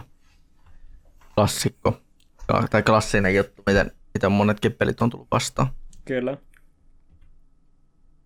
Sitten tota, SNESiin tuli siirrettyä sen jälkeen, kun tuon, tuota, nuo, tuon PS3 hajotusten jälkeen Nimittäin tuota, päädyin pelaamaan monen vuoden tauon jälkeen Megaman Xn. Megaman Xn, jota minä olen aikanaan yrittänyt jopa speedrunata. Ja, ja tuota, se pelihän on tietenkin mulle tuttu. Mm. Niin se ei mulle tuottanut ongelmia paitsi että minun ensimmäinen, ensimmäiset pelikerrat oli tosi ruosteisia. Eli, eli tuota, mä yritin ja yritin ja yritin, mutta kun se ei aluksi mennyt lähteä ollenkaan koko peli, peli itsellä. Et mä olin, että miten, miten vittu mä oon tota onnistunut jopa aikanaan pelaamaan niin speedrunina. Miten ihmeessä, miten ihmeessä mä oon näin paska. Mm. Ja sitten mutta sitten kun tota, toisena päivänä yritti uudestaan, niin se peli lähti huomattavasti paremmin liikenteen. Tai se peli lähti huomattavasti paremmin ja jopa niin hyvin, että mä pelasin sen pelin sataprosenttisesti läpi. No niin. Eli, eli ihan niin täysin kaikki, kaikki päivitykset hain, hankin sille niin, ö, pelihahmolle. Ja puhun kaikista päivityksistä. Mä hankin kaikki energiatankit, mä hankin kaikki niin kuin nämä tota, ne pikkujutut siihen. Mm. Ja kaikki ne niin kuin asepäivitykset ja kaikki niin, äh, helaa tankkipäivitykset sun muut.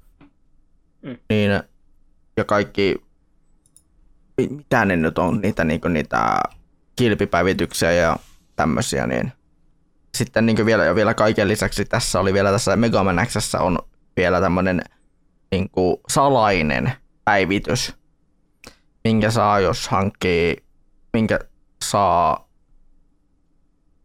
työllä ja tuskalla. Kun tota, hankit ne kaikki päivitykset, hankit ne kaikki jutut, mitä se peli vaatii sulta, ja menet sitten vielä kerran, kerran yhden, yhden tämmöisen Maverikin kenttään hakemaan sen päivityksen – niin jos pääset sen kentän ilman osumaa, tai jos, jos pääset sen kentän tota, sinne loppusuoralle ilman osumaa, niin sä saat palkinnoksi siitä, siitä tuota, pikselitarkasta hypystä itsellesti ö, Street Fighterin Hadoukenin No niin. niin, tota, käytettäväksi tämmöisenä niin, ä, tota, viimeisissä, viimeisiin, tai no, ylipäätään siihen peliin ja viimeiseen bossiin todella, todella tota, tärkeän päivityksen, joka helpottaa todella paljon viimeistä bossia. Niin ä, kyllä mä sanoisin, että, että tota, tuo, tuo, tuo, mm, Mega Man X ei ole kyllä turhaan ollut itsellä aikana semmoinen peli, mitä on lähtenyt, lähtenyt speedrunaamaan Joo. silloin aikanaan. Tietenkin harmittaa, että, se, että ne ensimmäiset pelikerrat heti monen vuoden tauon jälkeen oli tosi ruosteisia ja tuntui, että minä en ikinä pääse tätä peliä läpi. Mutta kyllä mennä sen sitten lopulta päihitin ja totesin, että onhan tuo nyt aika lailla täydellinen, täydellinen Mega Man peli. Mm.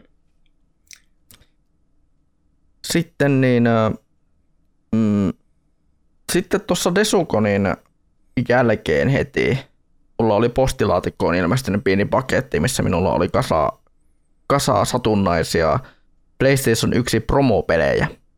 Mm. Eli promopeleillä siis tarkoittaa, tarkoitetaan niitä semmoisia, että ne on ihan pelattavia, ne on ihan kokonaisia pelejä, mutta ne on semmoisia, mitä on annettu pelikaupoille ja tämmöisille niin tota, niin eri, eri, no esimerkiksi vaikka lähetetty vaikka jollekin pelilehdelle tai tämmöiselle, Niin, kyllä. niin, niin tota, ostin sitten yhdeltä, yhdeltä tuota, entiseltä niin peli ton entiseltä pelaajalehden toimittajalta niin kasan, kasan noita PS1-promoja jollain parilla kympillä. Ja siellä tuli muun muassa sellaiset pelit kuin Star Ixiom, Tiny Tank, Destrega, sitten Formula One Arcade, VRC Arcade ja Jackie Chan Stuntmaster. Mm. Niin ne tuli siinä paketissa mukana ja on niistä peleistä pelannut jo kaksi pois alta. Joo. Ja toinen niistä oli Destrega, minkä minä pelasin ja minä odotin siltä enemmän, mitä se todellisuudessa oli. Ai ai, mä, mäkään en siitä hirveästi muista, mutta muuten kuin se, että se oli aika, se oli niin hyvin uniikki tota, niin kuin tappelupeli. Mm, Mä, sen pe- kyllä, mä oon jopa sen tota, story joskus pelannut aikana. Se pe- sen verran mä oon ehkä ymmärtänyt, että ilmeisesti tappelupeliäjät ei pidä sitä mitenkään erityisen hyvän tappelupelinä, mutta tota, Joo. se äh, niin kuin, tota, pelimekaanisesti se mu- musta oli ainakin sellainen hirveän erilainen ja tosi siisti peli silloin aikana omasta mielestäni. kyllä. Hauskahan se, että siinä ne matsit voi kestää vain muutaman sekunnin. Mm, Koska siellä on, että sä voit vaan spämmätä yhtä nappia ja sä saat sen niin kuin, saat, saatat hyvällä lykyllä saada ö, niin päästä niin, sen matsin vaan muutamassa sekunnissa läpi, jos sinä osaat hyvin ajoittaa sinun liikkeesi. niin, kyllä. Tai sinun, sinun ammu, am, niin, tai, tai sinun tota, ammuksesi. kyllä. Koska siinä oli am, ampumisesta enemmän kyse kuin tuosta ihan normaalista tappelemisesta. Mm. Tai sehän se oli sillä just, se että oli- ne oli tota... Olisiko se ollut mm. sillä, että ne oli kolmen nappulan tota, komboja, että minkälaisen se projektilän mm. ampuu sieltä kaukaa. Kyllä. Ja sitten jos, menee, Sellainen- ja sit jos menee liian lähe, tai sit jos ne pelaajat on toisiaan lähekkäin, niin sitten se siirtyy niinku melee kompaktiin se peli. Kyllä. Joo. Eli, eli teoriassa se oli niin kuin Dragon Ball Z Budokai Tenkaichi, mutta se oli jo ennen kuin Dragon Ball Z Budokai Tenkaichi oli edes asia. No ei kyllä. Sillä, siltä kantilta miettii, ja kyllä se, kyllähän tuo peli oli todella yksitoikkoinen tappelupeli Mm. mekaniikoilta, mutta tosi sielukas ja yllättäen ihan hupsu tarinamoodi pelasti tosi paljon mun mielestä. Mm, joo. Et loppujen lopuksi pelihän kesti noin puolitoista tuntia, mikä on, no se, se on tappelupelillä yllättävän pitkä. Mm. Et yleensä noin noi tappelupelien story-modit on ollut vaan semmoisia 15 minuutin rykäsyjä. No se riippuu vähän tietysti äh, franchisesta, että tietysti tota, Mm. no tietysti tota, ne arcade-modit ja noi on aika lyhyitä yleensä. Jotkut Tekkenin ne, yksin pelattavat story-modit oli aika pitkiä ja samoin Mortal Kombatin etenkin uudempien on silleen Mm. kohtuullisen pitkiä kyllä. Kyllä. Et siinä mielessä se et, oli ehkä sillä, että kun se oli kuitenkin niin kuin kokonainen tarinatila kutskineen kanssa, niin se oli sillä kohtuullisen lyhyt tarina tietysti. Mutta sitten taas se, siinä pelissä ei muistaakseni mitenkään älyttömän paljon ollut noita ää, areenoita tai niitä pelattavia hahmojakaan, niin siinä mielessä ihan ymmärrettävää, että sekä ei mitenkään hirveän pitkä ole se tarina siinä. Kyllä. Sitten on tässä tietenkin tullut pelattua noiden lisäksi, niin myös Portal 2 olen tullut pelanneeksi ja nimenomaan tuota co ton, kun tuota yksi, yksi tuota, joka tekee YouTube-videoita, niin sattui huomaamaan, että minä olin ainoa, joka omisti Portal 2 hänen kaveripiirissään ja tai noista Steam-kavereissa hän pyysi sitten minua mukaan ja mä että no mikä jottei. Ai, ai, sai, sai tatsit tuosta Portal 2 co-opista ai, ai, videolle ja ai, ai. tai materiaalit siitä ja voin sanoa, että, että ei ole koskaan, en ole koskaan niinkö, tota, saanut niinkin hienoa kunnia, hi, niinkin hienoa tota, niin, ää, tota, arvonimeä siinä, kun tota, se, että minä, minua sanotaan, että se on, eikö se ole hulluuden merkki, kun tota, ja yrittää yhtä asiaa, ää, yhtä, asia, yhtä sama asia ja odottaa eri lopputulosta. No ei kyllä. Että oliko se jo, joku tämmöinen hyppypusle, Joo. ja siinä oli näitä valosiltoja. Ei meikäläinen törmäile siihen valosiltaan ihan alvariinsa. Alvariselle au au au au au au au au au au. Kyllä. Ja kyseinen, kyseinen klippi löytyy tästä tämän kyseisen YouTube-tyypin videolta, jonka voin linkata vaikka shownoteihin, Joo. Ai, oliko tämä, jos haluaa vilkaista tästä. ai, ai, oliko Mm. tämä teikäläisen, niin kuin, oot se pelannut aikaisemmin läpi tota, Portal 2 kaupin? En ole. Ah, mä oon itse heikko, oli- pelaan sen kaksi kertaa läpi ja se on, etenkin kun se pelannut tota, silleen sopivissa välein, että ei itsekään muista Mm. siitä hirveästi, niin tota, se on ollut kyllä joka kerta tosi hauska. Kyllä. Mutta joo, ne on ollut semmosia pelejä, mitä mä oon pelannut tässä viime aikoina. Tietenkin saattaa olla Steamissa jotakin yksittäisiä, mitä olen, olen saattanut pelata tässä viimeisen kahden kuukauden aikana. Mutta tota, ei nyt heti tuu, heti tuu mielelle minä nyt tästä menee ja katsosta, että mitä minä olen, mitä minä olen viime aikoina pelannut, koska Ai, ai.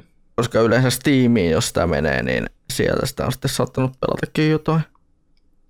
Nyt kun, nyt kun vilkaisen, niin no joo, no Street Fighter 6 on ehkä semmoinen kanssa, minkä voisi mainita, koska se on ollut ihan, ihan kiva, kiva pikku tappelupeli. Joo.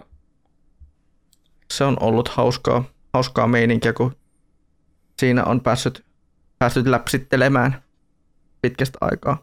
Joo.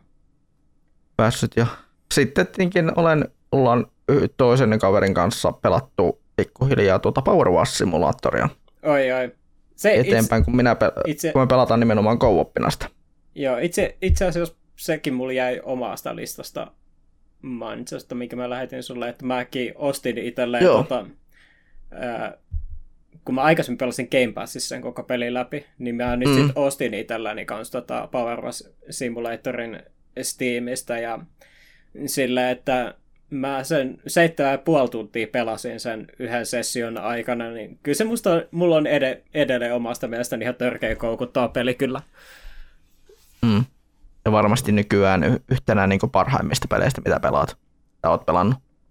Ai ai, kyllä mä vaan tykkään siitä pelistä ihan e, ekstra paljon, että tota, mm. musta se on vaan niin ihan jäätävän tota, niin kuin tyydyttävä peli. Että kyllä mä tietysti olen meeminä käynyt joka ikisellä serverillä, että missä mä oon sen maininnut, että se on vaan objektiivisesti paras peli, mitä on ikinä tehty.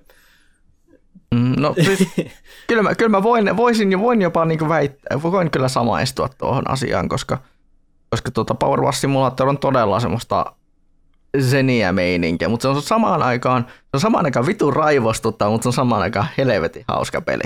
Kyllä, se on. Tämä jotenkin kuulostaa, että mä oon tainnut tämän Torreplan sanoa aiemminkin. Joo, se, tota, se on vaan ihan jäätävän tyydyttävää se, että kun katselet sitä, että sitä lopputulosta, kun oot saanut sen koko alueen siivottua. Vähän välillä se rasittaa tietysti se, että kun sä mm.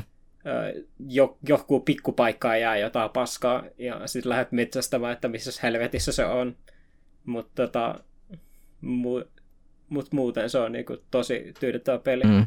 Se etenkin mä en ihan pelkästään sen 7,5 tunnin aikana pelannut pelkästään sitä tarinamoodia uudestaan. Mä pelasin kanssa sen, tota, kun siihen peli on tullut nyt kaksi ilmasta DLC-kampanjaa, että siitä tuli Tomb Raider-kentät ja sitten Final Fantasy 7 kentät, niin me pelasin ne Final Fantasy 7 tota, kentät läpi asti. Ja sitten siellä siinä, etenkin siinä justiin noissa Final Fantasyissa tai Final Fantasy 7 aiheisissa näissä pestävissä kohteissa, niin oli just esimerkiksi näitä ää, bossitaisteluin nähtäviä sassin justiin taistelukoneita siitä pelistä. Ja niissä koneissa on sellaisia jäätäviä pieniä sellaisia rakoja, mistä se on ihan tosi vittumaista pestä. että tota, siinä sai välillä kyllä metsästää ihan kissojen ja koireen kanssa, että missä helvetissä siellä on likaa vielä jäljellä, mutta tota, oli sekin kyllä ihan hauska. Mutta jossain kohtaa varmaan pelaa sit se Tomb Raider-kentät läpi ja sit tota, mitä todennäköisemmin ostan varmaan sen vitun Paavo P. Pesusienni DLC ja samaten kanssa sen Warhammer 40K DLC, kun se tulee ulos. Et, tota... Joo, itsellä on myös sama, että kyllä mä ne maksulliset DLCtkin tulee nostamaan, että, Ai. että tuota, sen verran itsekin tykkään kyllä tuosta voimapesurisimulaattorista ja tarkoituksena olisi, että jos minä saisin vielä enemmän, enemmän tyyppejä sinne pelaamaan minun kanssa, niin tuota, noita, noita tuota, niin, ää, pesuoperaatioita, että ai, ai, huut. saataisiin minulle nopeammin se tuota, tämä, tämä, tämä öö, se tehokkain pesuri. Ai, ai, huutelet oikein. Tarkoituksena. Tällä hetkellä on siis menossa rahan grindaussessiot. Mm, joo. Sessiot aina tämän kaverin kanssa, jonka kanssa mulla on pääosin pelattu. Joo, hu- mm, huutelet oikeaan aikaan, niin mä tota, saatan jopa tulla auttamaan. Eikä joku aamu. Kyllä. Sä oot pääosin aamulla oot yleensä mm. kiinni otettavissa. Kyllä perhana iltatyöt. Ne, kyllä. Tuossa tyyli viime viikolla niin tota, tuolla yhdellä Discord-serverillä tota, e, otettiin puheeksi, että porukka haluaisi pelaa niin kun, tosi pitkän ajan jälkeen niin Left 4 Dead 2, ja sekin tuli nyt sitten tota, vihdoin asennettua, ja nyt kun sitä on pelannut sitten, tai kun meitä on ollut nyt sen niin paljon kiinnostuneita, että ollaan saatu tota, versus tota, pelit aikaiseksi tota, siellä serveriporukan kanssa, niin tota, versuksen pelaaminen niin kuin, tota, tä, kokonaisella tiimillä, niin se peli niin kuin, muuttuu ihan täysin kyllä, että se AI pelaaminen on sellaista kohtuullisen chilliä. Mutta sitten taas ää, se menee sille kohtuullisen hikiseksi aika nopeasti, kun se sillä, että kun tota, esimerkiksi pelataan just näitä infectedeja, niin sitten tota, porukassa, niin sit, tota, koitetaan niin kun se tuppaa niitä komboja, että saataisiin mahdollisimman paljon tota, porukkaa nippuun jossain paikassa. Ja, niin se on niin kuin sille, tosi hauskaa ja ihan törkeän hikistä. Ja sitten tota, on se kyllä kans aika, menee kans aika suolaiseksi, että heti ensimmäisessä matsissa niin tota, päästiin siellä, muista mikä se nyt tota, Left 4 Dead 2, se ekan kampanjan nimi on, niin tota, sillä, että kun pelas vähän, tai ei vielä ollut siihen tottunut siihen sellaiseen pelaamiseen, niin tota, katsot, pelattiin vielä kolme versus kolmosta siinä, joka oli modattu siihen peliin, niin tota, oli sitten silleen, että kun mentiin sitä ekasta ovesta tota, sisään sinne tota, rakennukseen, niin sieltä tuli sitten heti tota, kolmen Infectedin kombo, joka sitten tota, kaatoi sit sen koko meidän tiimin, että mitään ei ollut tehtävissä. Että, niin siitä tulee sellaisia hienoja hetkiä. Kyllä. Ja, ja tota, ai, kun vaan Infectedit on kanssa pelaajia, niin tota, aika hyvin rankasee siitä, että jos jätät sun tiimikaverista tota, taakse, niin se aika paljon sitten vie hipaa pois, kun se kuitenkin voi tota, spoonaa kohtuullisen lähelle viho tota, niitä survivoreita siinä pelissä kuitenkin. Niin ketään ei oikein voi jättää yksin. Et, tota, nyt joo, se on ollut tosi hauskaa. Sitten tota, juhannuksena, kun tota, vietin tota, yhden Discord-serverin porukan kanssa juhannusta, niin tota, siellä tuli tota, pelattua pitkästä aikaa Mario Kart 8 ja Oho. siitä inspiroituna sitten tota, päädyin sitten pelaamaan myös tota kesäloma aikana niin kotona yksinkin tota matseja onlineissa ja pääsin siinä taas elossa muutaman sata pistettä taas ylöspäin. Se oli ihan tosi hauskaa. Ja mikä sitten on taas tosi kiva juttu, minkä Nintendo on tehnyt, että ö, jos tota, sun lobissa on pelaaja, joka, tota, jolla on joko se kalliimpi online, tota, niiden online-tilaus, tai sitten jos se on ostanut sen ö, Season Passin, niin sitten tota, kaikki pelaajat siinä lobissa niin voi pelata niitä, että ne ilmestyy sinne tota, puuliin, mistä tota, arvotaan aina seuraava rata. Ja ollut niinku tosi kiva tota, päästä opettelemaan ja harjoittelemaan niitä tota, uusia kenttiä. Et siellä on, ja sitten tuli just vanhoja kenttiä, jotka on viimeksi tullut pelattua silloin Mario Kart Wii aikana, ja sitten tota, Mario Kart Tourin kentät on ollut ihan hauskoja sillä, että niissä on ollut sellainen kiva gimmikki siinä, että jokainen tota, kierros on vähän erilainen, että tota, se rata ei niinku, ole niinku, aina kolme kierros sitten samaa, vaan sitten se reitti aina niinku, tota, vaihtuu siinä, mikä on omasta mielestäni tosi siistiä. Mutta joo, Mario Kart 8 on edelleen yksi parhaita videopelejä koskaan.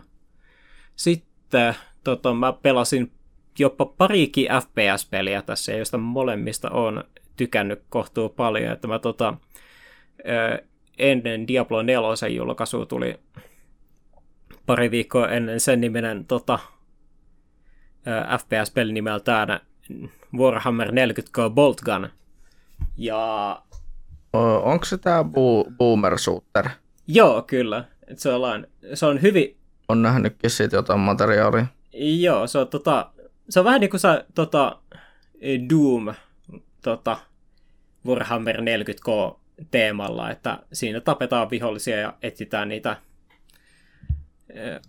keycardeja ja niillä pääsee sitten eteenpäin. Ja mä, siinä on muutamia, siinä on se, mistä mä tykkäsin pelissä, niin on ylipäänsä tämä äh, tuntuma äh, tosi paljon, että tota, sillä, että siinä pelin liikkumis- ja kaikissa äänissä ja tollasessa, niin tota, selkeästikin tu- se tuntee tosi hyvin sen, että sä pelaat niin kuin, tota, Space Marinea, mikä on tällainen justi superihminen, jonka, jolla on tällainen tosi raskas armori päällä, että se kuulostaa siltä, kun se tulisi vittu juna sua vastaan ja jos sä törmäät siihen, niin sä kuolet.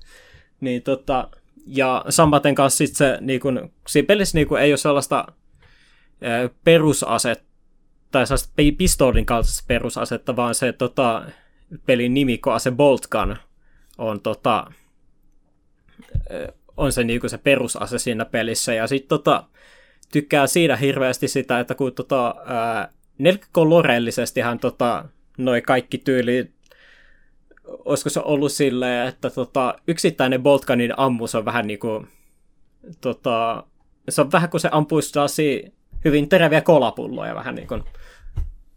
Ja sitten tota, sen lisäksi tietysti ne aseet ylipäänsä kuulostaa siitä pelistä tosi hyvältä, niin sitten tota, se Bolt Gunkin on sellainen, että se, tota, niin kun, kaikki viholliset vaan menee sellaiseksi niin kun, ihan jäätävän paskaksi, että vaan Gorea jää jäljellä ja se vaan on vaan niin vitun hyvä siinä. Ja mä olen sitä joku parisen tuntia pelannut. Pitäisi jossain kohtaa jatkaa eteenpäin, mutta ihan jo tällaisen niin kuin, että jos tota 40, 40 on maailma ja tollainen kiinnostaa ja tykkää FPS-peleistä, niin tota, suosittelen kovasti. Ja siinä pelissä on myös tota, nap, kans sellainen niin tauntinappi, millä sä pystyt tota, huudella sun viholliselle ja osoittaa niitä sormella, mikä on niin hirveän hauskaa, että voit huutaa sit viholliselle aina 40 Emperor tai Die Xenoscum tai muuta vastaavaa. Mm-hmm. Että, tota, on ihan... Joo, kyllä hou, tota, suosittelen ehdottomasti ja tuo sitten hyvää lämmittelyä siihen, että Spacebarin kakkonen tulee joskus loppuvuodesta. Niin joo, sehän on kanssa tulossa. Kyllä, mun pitäisi pelaa se ensimmäinenkin jossain kohtaa. Että... Joo, niin, niin pitäisi itselläkin pelata mm. jossain vaiheessa. Harmi, harmillisesti vaan, että sen, sen tämä tuki, tämä co-op-tuki on mennyt jo aika, sit, aikapäiviä sitten jo. Mä en Vai? tiedä. Musta se on tota, Musta siitä tuli päi, musta se tota, päivitty johonkin versio ilmaiseksi jossain vaiheessa, mutta mä, mä en tiedä siitä sen enempää.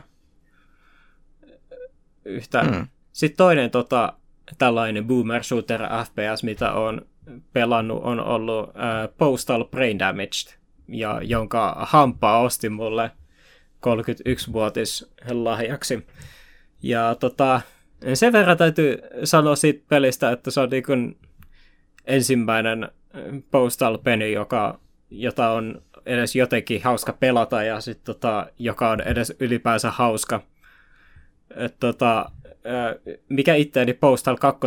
taas sit etenkin ärsytti tosi paljon, niin tietysti sen lisäksi, tota, että se huumori on aika rasistista ja misogyynistä, niin sitten tietysti tota, ylipäänsä ärsytti se niin kuin, tota, Running with Scissorsin sellainen niin kuin, jaatu, jatkuva sellainen niin itseltään poskeen ottaminen niissä peleissä, että sillä, että joo, te teitte tällaisen massamurhasimulaattorin jos 2000-luvun alussa ja se ei ollut mitenkään hirveän kovin kummonen, että ne on vaan hirveän smugeja siitä, että ne on tota, tehnyt Postal 1 ja 2. Että tota, mutta sitten taas, kun nyt sit taas tuossa Predamis on sitten taas, etenkin tämä, tai ainakin tälle ekan about kolmen tunnin perusteella, niin tota, siinä ei ole sellaista niin kuin, että se, niin kuin sille, se ei ole silleen niin kuin ärsyttävällä tavalla meta, niin kuin Postal 2 esimerkiksi. Että se tota, on siltä kannalta tota, paljon paljon hauskempi ja siedettävämpi peli omasta mielestäni. Ja, mutta se täytyy kyllä eh, sanoa, että se on kyllä Postal henkinen peli kyllä siellä, että siellä on paljon sellaista eh, justiin äh, pissa ja kakka ja tissihuumoria täynnä se koko äh, peli. Että tota, jos siitä se, Arvatenkin. että jos se on semmoinen asia, mitä mistä ei tykkää postalissa, niin tota, se ei välttis kyllä tykkää tästä brain damageistakään. Mutta se oikeastaan, mistä mä, mikä ehkä mulla kaikista eniten tota, mistä tykkään tästä pelissä, niin on justi siis se vaan, että tämä ampuminen tässä pelissä on vaan ihan vitu hauskaa. Et, tota, että nämä indie tämä indie devi, kuka on tehnyt tämän pelin, niin ne on vaan niinku ottanut tota, ää, kaikista tota, peleistä, mitä ne on pelannut tota, ja mistä ne on tykännyt, ne on vaan ottanut niiden lemppari aseet ja sitten vaan kopioinut ne ja antanut niihin joku postal tylsen äh, twistin, että esimerkiksi tota, toi äh, pistooli siinä pelissä, niin tota, on justiin sen tota, oikea klikki, niin on semmoinen, että jos tiedät tota Smart Gunin tuosta Titanfallista, niin, tota, mm. niin se tota, niin kun, tota, autotorkettaa kaikki teikäläisen tota, pistoolin ammukset sitten viholliseen.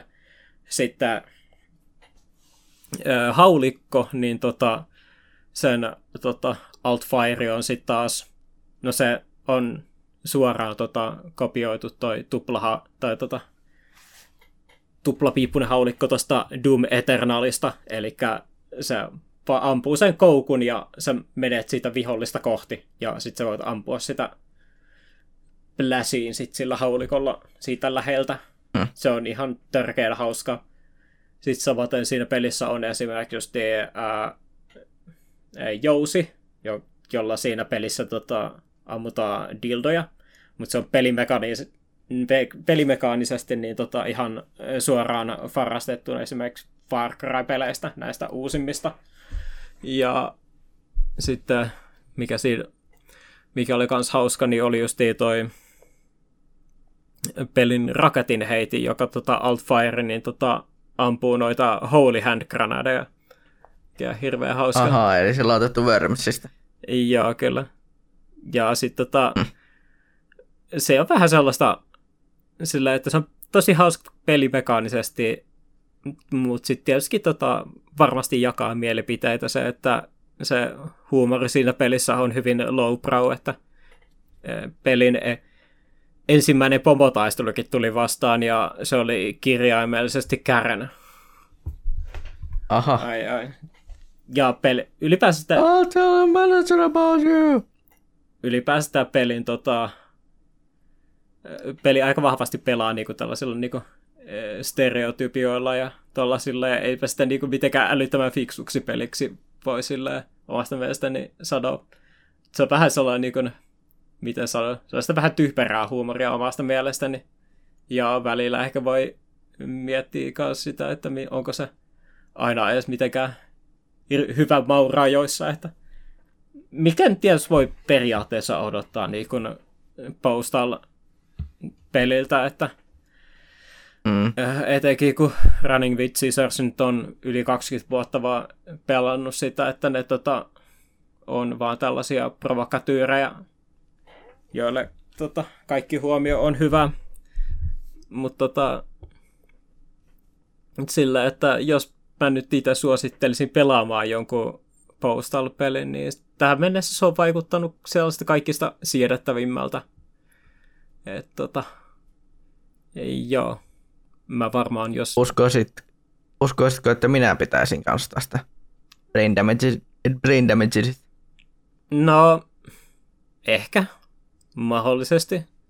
Että tota, ainakaan mä nyt sille sanoisin, se on niinku omasta mielestäni hirveän vaikeasti suositeltava peli justiin sen takia, että se huumori on sellaista aika saatanan kyseenalaista. Ja tietysti sekin, että koska run, vaikka se ei ole Running with Scissorsin peli, niin se tota, ää, ne on pelin julkaisija kuitenkin, että siitä menee kuitenkin jonkun verran rahaa niillekin.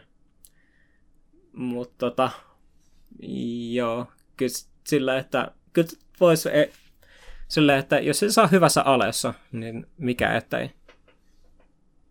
Joo, ei kun mietin just siltä, että kun mä itse nautin tuossa kolmisen vuotta sitten, oli se, se, se, se haipeli tämä... Man Eater. Man Eater. Mm, Joo. hyvin samanlainen peli kuin Postal. Mm. Niin tota, niin, niin, niin ää, mä siitä nautin tosi paljon, niin Mm. olisiko mahdollisesti sitten tuo Brain Damage semmonen peli, että minä voisin ehkä mahdollisesti siitä nauttia myös itsekin. Niin kyllä. Mä, Että jos semmoisesta huumorista nauttii, niin tai nauttii ja nauttii, mutta niin lainausmerkit nauttii, niin mahdollisesti tykkää tommosesta. joo. Tuosta pelistä saattaisi ehkä tykätäkin. Mä ehkä kuvaisin ehkä lähempänä varmaan sillä justiin ehkä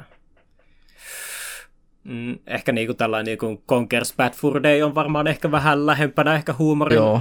puolesta, mitä mä sanoisin. Kyllä, että jos se tota, ja tietysti jos on pelannut Postal 2, niin kyllä siinä hieman sama henkeä on. Ei ehkä läheskään niin rasistinen tai misogyyninen, vaikka hyvin vahvasti stereotypioilla pelataan. Et. Mutta joo, tota, sen lisäksi, koska tästä vikasta pelistä varmaan saattaa olla jopa, ehkä jopa keskusteltavaa, niin tota, mä tosiaan aloitin mun kesäloman eh, sillä, että mä tota, ostin itselleni, tai olin ennakkotilannut jo no Diablo 4 ja vielä päädyin sitten pelaamaan sen pelin tarinankin läpi sit tota, päivää ennen julkaisua, että se oli Jaha, hyvin käytetty extra 20, että pääsin nauttimaan sen tarinan läpi ennen tota, niitä, jotka joutu odottamaan sinne julkaisupäivään asti. Että...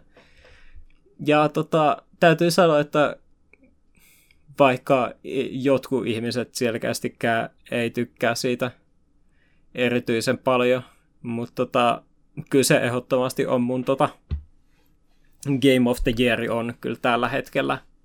Että tota, mä no tietysti kun porukka kuunteli sen meidän lempparipelit jakson, niin tota, Diablo 3 oli, on mun eikä, meikäläisen yksi lempparipelejä koskaan. Ja tota, täytyy sanoa, että pelimekaanisesti niin toi on tehnyt pa- aika paljon muutoksia sillä, että ne tota, on selkeästi myös haluttu miellyttää näitä ö, sarjan vanhempia faneja tota, enemmän. Ja mä loppujen lopuksi olen tykännyt niistä muutoksista, mitä ne on tehnyt tuohon peliin. Että esimerkiksi se, että ö, healing ei ole enää vaan se ö, yksi potion, joka täyttää sun ö, HP ja sitten, että siinä on se vaan se cooldowni, että siinä esimerkiksi, että sulla on tää maksimi tota, potion countti, mitä sä voit kantaa potioneita samaan aikaisesti ja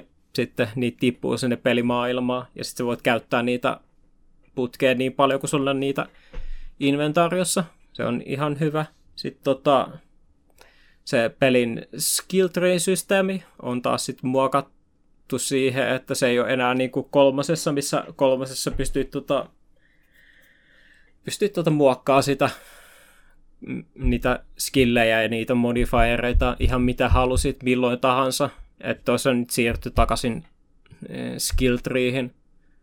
Ja mä alku oli vähän sille ehkä siinä mielessä pettynyt, että mä olin sen verran kasuaali, että mä tykkäsin sitä kolmosen systeemistä aika paljon. Mutta tota, nyt kun sitä on pelannut, niin kyllä se edelleen on, tai on tykännyt siinä mielessä, että kuitenkin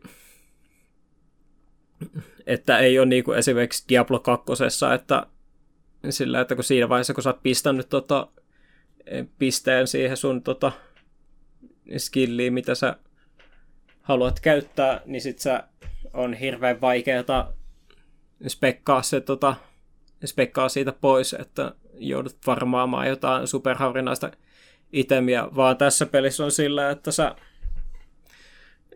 saat aika paljonkin kohtuu halvalla pystyä tota, niin kun, ää, kokeilemaan erilaisia skillejä siinä pelissä, että siinä on aina sillä, että sä, tota, sä pystyt tota, refundaamaan sen pisteen ja se summa jo nousee joka kerta ylöspäin ylöspäin. Että nämä on taas gameplay-muutoksia, mistä mä oon tota, tykännyt tosi paljon. Ja, tota, ja klasseja mä en ole vielä ehti testaamaan kuin vaan ö, yhtä. Mutta olen tykännyt pelaa tota, Sorceressia tähän mennessä. Ja nyt kun Season 1 alkoi, niin mä varmaan teen itselläni Necromanceria testaan, millaista sitä on pelata. Sitten tietysti, tietysti se, mikä vamma on kaikista isoin muutos tota, koko franchiseissa on just se, että toi ö, nelonen on sitten taas ehdottomasti kaikista tarinapohja, tarinavetoisin tota, niin Diablo-peli, ja siinä on nähty huomattavasti enemmän vaivaa kuin aikaisemmin, että täällä on näitä välikuskia näkin huomattavasti enemmän, ja kyllä se aika hyvin tota, tunteellinen ja tunteelliseksi ja melankoliseksi menee, mitä en lähemmäs loppua päästään, ja mä nautin siitä tosi paljon. Ja etenkin tykkäsin niin kuin justiin näistä hahmojen tota, tarinakaarista ja sitten dikkailin tosi paljon tota Lilithistä pahiksena, että sen puolesta oli niinku, niinku ihan törkeän hyvä tarina Diablo-peliksi. Sitä odotan sitten, että tota, otan noita tarina sisä, että saadaan lisää tarinasisältöä peliä, että koska no, tämä on Diablo-peli ja Diabloa ei ole vielä toistaiseksi nähty tässä tarinassa ja eiköhän Diablokin jossain kohtaan näyttäydy, että pitää sitä odotan kyllä innolla. Ja samoin kuin tota kans mitä, mitä tota Diablo 4 tota, loppukin, tai epilogikin tota, kanssa lupaili tulevasta tarinasta, niin kyllä odotan tosi innolla. Sitten samaten kanssa tota, gameplay-muodoksi pitää mainita kanssa, että tota, on siinä kanssa tykännyt siitä, että miten on muuttanut endgameakin kanssa siinä, että noi tota, Nightmare Dungeonit ja Helltideit on ihan mukavia tapoja niin kun farmata itselleen legendarikierriä. Sitten mm, tota, on onneksi ollut ihan kiva, että tota, nämä legendaarien tota, drop on ollut kohtuullisen eh, korkeita, että vielä kun vaan löytäisin siihen oman hahmon buildiin vielä jotain, mitä haluaisi pelata, eikä vaan peli, vaan mä laittaisi tekemään tota toisen buildin mun Sorceressilla, että mutta joo, kyllä se ehdottomasti on mun le- tota, tällä hetkellä mun Game of the Year, että tykkään tosi paljon. Sisältövaroitus. Seuraavaksi käsiteltävä peli Needy Girl Overdose sisältää materiaalia, jota ei suositella herkemmille. Eli se mennään hyvin synkille vesille mielenterveysasioiden suhteen ja niistä puhutaan myös tässä osuudessa. Joten jos et halua kuulla näistä asioista, voit hypätä ylittäistä kohdasta noin 14 minuuttia alkaen. N, Y, T, nyt. Tämä viimeinen peli, mitä mä oon pelannut tuossa about mun kesäloman aikana.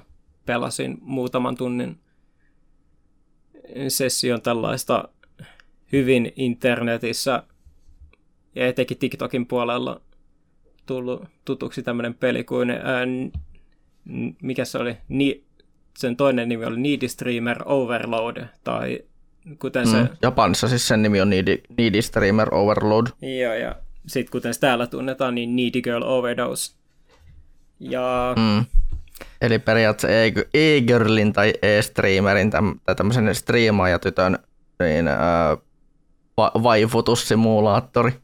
Joo, se on vähän niin kuin tota, yhdistelmä tällaista niin kuin, tota, internet-simulaatiota ja sitten dating-simiä ja sitten tällaista racing-simiä pelimekaanisesti. Joo, ja managerointipeliä ylipäätään. Joo, että se on justiin pyritään hankkimaan niitä subeja pitämään niitä striimejä ja sitten yritetään balansoida näitä statteja, että ei niin kuin tota, ole liian stressaavaa ja ei ole liian vähän stressaavaa ja sitten kun, kun hänen mieli ei ole liian synkkä ja kirkas ja sitten, että kun hän ei nussi liikaa. Mm. Se kun hän ei nussit liikaa sellainen... ei kyllä. Taisi olla ensimmäisiä endingoja, mitä minä hommasin siinä. Joo, mäkin kanssa aika lailla... Joo, mä, se oli kans yksi tota, loppu, minkä mä hankin siinä. Sama teki kanssa mä tota, ää, hankin kanssa se, tota, senkin lopun, missä hankkii itselleen uuden poikaystävän, koska se ei rakasta sua enää tarpeeksi. Ja... Niin, se on tämä, se, eikö se ole se normalopetus? Niin se, niin se cucked lopetus. Niin, se, joo, cucked ending. Mm, joo. Sä... Tätä. Joo. Se on niin sinällä ihan hauska peli mm, siinä, että justi äh, sillä, että pyrkii niin balansoimaan e, sitä niin sen, sen niin kuin justi, näiden striimien pitämisen justi sen hahmon mielenterveyden kanssa, että se luo siinä ihan kivan haasteen siinä ja sitten tota välillä sitten justiin tekee niitä erilaisia lopetuksia, kun siinä pelissä on kuitenkin joku tällä, het- tällä hetkellä joku 27 eri lopetusta ja, ja sitten siinä on se yksi lopetus, minkä saa vaan pelkästään siinä vaiheessa, kun on avannut ne kaikki muut. Ja sitä kohti pitäisi jossain kohtaa ehkä mahdollisesti Joo. pelata sitä, että se tota, ää, niin kun pitää ihan mielenkiinnolla, että mitä sisältäisi todennäköisesti jotain neljättä seinää rikkovaa mahdollisesti. En tiedä mm, vielä. Todennäköisesti. Kyllä. Ja itellä, itse on joutunut ottaa nyt jo oppaan esille, että minä saan no, niin kuin, niitä joitakin lopetuksia suoritettua, koska monesti tulee menee aina siihen, että se on, että tota, se menee siihen normalopetukseen melkein aina. Mm. Mikä ärsyttää. Ja sitten on tietenkin, sitten on tietenkin niin, on onnistunut parhaimmillaan pistään se ihan sekaisin sen, sen, tota sen Kawaii Angelin. Niin kyllä. Se... OMG Kawaii Angel. pistänyt, pistänyt parhaimmillaan ihan vitun sekaisin sen tyypin. Ja Joo, se on ihan... Sillä lailla, että on syöttänyt sinne ihan vitusti niitä mielialalääkkeitä. Joo, sillä hän saa yhden lopetuksen siinä, että tota, hmm. sillä, että sä tota, laitat sen yli annostamaan sen hahmon. Tota, et siinä on ihan mielenkiintoisia esimerkiksi niin reittejä, mitä siinä voi mennä, että kun siinä on nämä tällaiset perus mi, tota, jutut, millä pystyy kohtuu pienesti tota, kasvattamaan omaa yleisöä, mutta siinä nostetaan sitä modi, multiplayeria joka kerta, että kun sä kuitenkin saat bonusta joka kerta joka, joka päivästä, milloin sä striimaa. Ja sitten on taas sit nämä hyv- isot hot topicit sit taas, mitkä kasvattaa sun subamääriä, subajamääriä tosi nopeasti, että esimerkiksi sä pystyt olemaan tuollainen niin kuin justi ASMR-striimaa ja sä pystyt olemaan tämmönen quote unquote tuhma striimaaja ja mm. sit tota, tai sitten sä pystyt tota, puhua salaliittoteorioista ja ää, mm, kaksi näistä reiteistä on sellaisia, mitä mä en ole vielä päässyt ihan loppuun asti, mutta pitäisi kuidesta katsoa, että miten mä saan ne kaikki avattua, mutta mä tietysti pelasin tämän tuhman striimaajan tota, lopunkin siihen peliin ja se ei varmaan hirveä spoileri, että se tota, viimeinen tuhma, stri, tuhma striimi on semmoinen, mikä saa sun pannatuksi, että se peli loppuu siihen. Mm-hmm. Oi, oi. Mulla olisi... Mä en ole itse asiassa tota, saanut vielä sitä ihan ekaa hyvää lopet, tai niin kuin ihan he, ekaa sellaista niin kuin hyvää lopetusta, että mä en ole... Mä pääsin sinne päivään 30 asti siinä pelissä, mutta mä jäin joku tyyliin about niinku 50 000 subin päähän siitä, että tota, pääsin niinku miljoona, pääsin sinne niinku miljoona ja saisin yhden niistä. Siinä on viisi lopetusta, mitkä on tota, on tota, justi sidottu siihen, että sä pääset sinne miljoonaa subia asti, ja sitten ne, tota, kaikki ne sun statistiik, statistiikat vaikuttaa siihen, että minkä lopetuksen sä sit muista niistä saat. Kyllä. Mm. Et, mm. Tietysti mikä sitten tota, mitä pelistä tietysti voi sitten taas sanoa, niin tämä on vähän justi enemmän sellainen tota, ää, niin kuin Doki Doki Literature Clubin tyylinen peli, mikä ehkä enemmänkin just sanotteko, että tämä ei ole niin hyvä peli mielenterveydestä omasta mielestäni? Ei ole todellakaan. Että on vähän enemmän sellainen, niin kuin, että tällainen niin menherra tyylinen hahmo on enemmän sellainen niin kuin, äh, äh, hahmokarikatyyri, josta niin kuin, porukka tykkää. Ja niin sitten niin sit tuossa tota, pelataan niin tota, noi ää, itsetuhoisuusjutut ja tuollaista on vähän enemmän sellaisia niin kuin, ää, ehkä enemmän shock factory. Ehkä omasta mielestäni esimerkiksi justiinsa, kun menee se yli 80 stressin, niin sitten tota, ekan kerran, niin sitten tulee se viiltelyminipeli esimerkiksi, että tämä joillekin pe- tota, ihmisille toi voi olla ehkä mahdollisesti vähän liikaakin, ja jotkut ihmiset Joo. tietysti, mitä, tota, mitä on tota, tehnyt jotain analyysiä tuosta pelistä, niin jotkut ei ole selkeästikään tykännyt tästä aspektista. Tuossa pelissä. Mua sen ei sinällään erityisesti erityisen paljon haittaa, mutta tota, mut se on omasta mielestäni ihan hyvin toteutettu siltä kannilta ainakin, että että esimerkiksi tämä semmoinen puoli, mikä musta peli tekee kuitenkin ihan hyvin, on sitten just, että miten se kuvastaa niin tällaista niin kuin, striimaajan elämää siinä mielessä, että pitää niin keksiä justiin näitä aiheita striimeille ja tollasta, ja sitten löydetään justiin näiden kaikenlaisten aktiviteettien kautta näitä ideoita näille striimille, kuin sitten myös sitten justiin, koska kaikki nämä actionit, mitä sä otat tässä pelissä, niin niistä tulee aina tietysti nämä tota, somepostaukset ja tollaset. Niin, tota, niin sit, tota, siellä on aika hyvin vaihtelevia tota, reaktioita riippuen, miten sä pelaat tätä peliä. Että siellä on justi, että siellä tulee vastaan justi esimerkiksi sille, että jotkut piirtää tota, justiin näitä fanarttia ja tuollaista ja on tosi ihailevia ja sitten sieltä tulee näitä vitun kriipyjä, jotka tota, haluaa, että sä tyyliin kuolet ja vastaavaa. Että vähän tota, että musta sellainen niin kuin, se niin kuin te, tota, kuvastaa ihan okosti hyvin, millaista on niin kuin olla just tällainen niin kuin, tota, sisällöntuottaja internetissä, sanotaanko näin. Kyllä. Voin, voin sanoa, että on, olen erittäin samaistunut tiettyihin, tiettyihin asioihin siinä. Ei kyllä.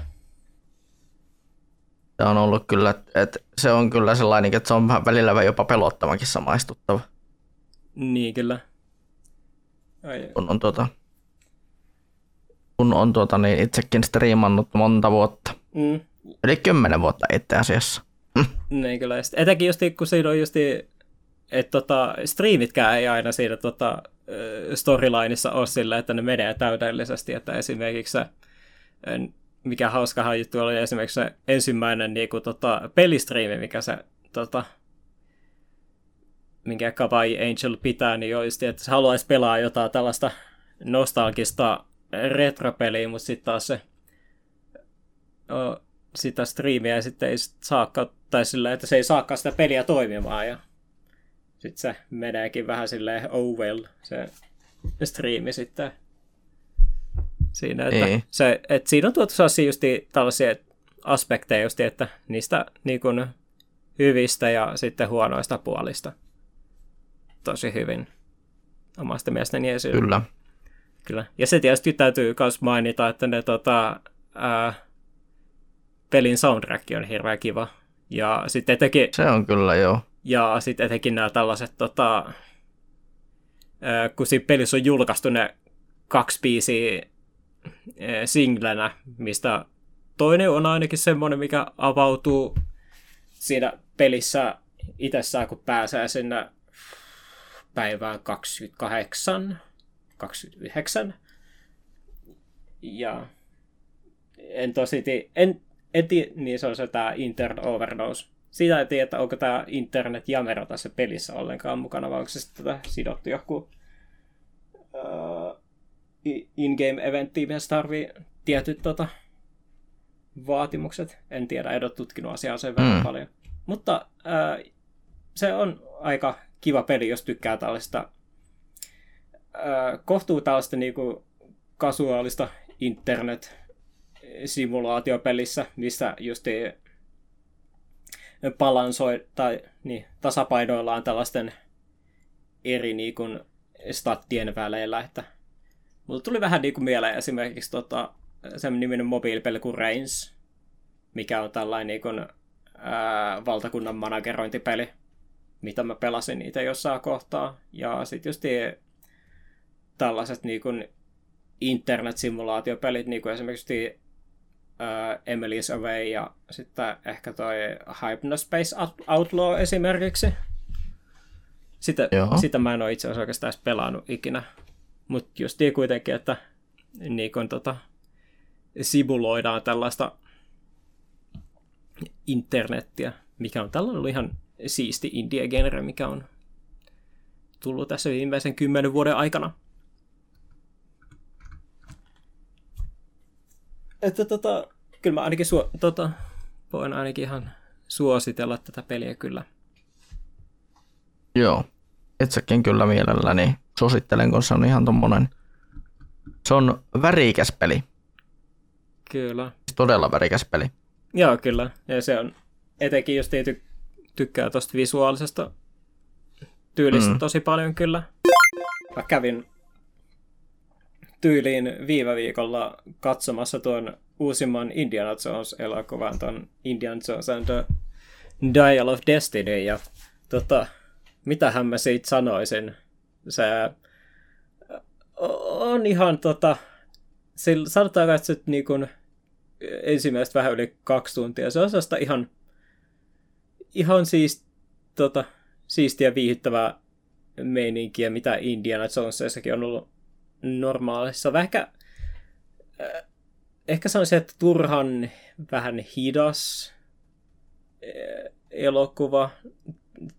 Ja ehkä vähän, niin kuin sanoisin, että se vähän äh, venyy ehkä vähän turhan paljon. Että selkeä, että näitä taas niin kuin tarinaosuuksia ja toiminta olisi ehkä voinut vähän hieman leikata pois, että sen elokuvan ei olisi tarvinnut olla välttämättä tota, ää, olla ihan näin pitkä, mutta sitten taas sillä, että se täytyy kyllä sanoa, että se viimeiset 10-15 minuuttia on kyllä ehkä kaikista eh, typerintä paskaa, mitä koko elokuvan tota, saagan aikana on nähty. Että, tota, äh, spoilaamatta eh, sen enempää, ja tämä voi, no, se on pieni spoileri,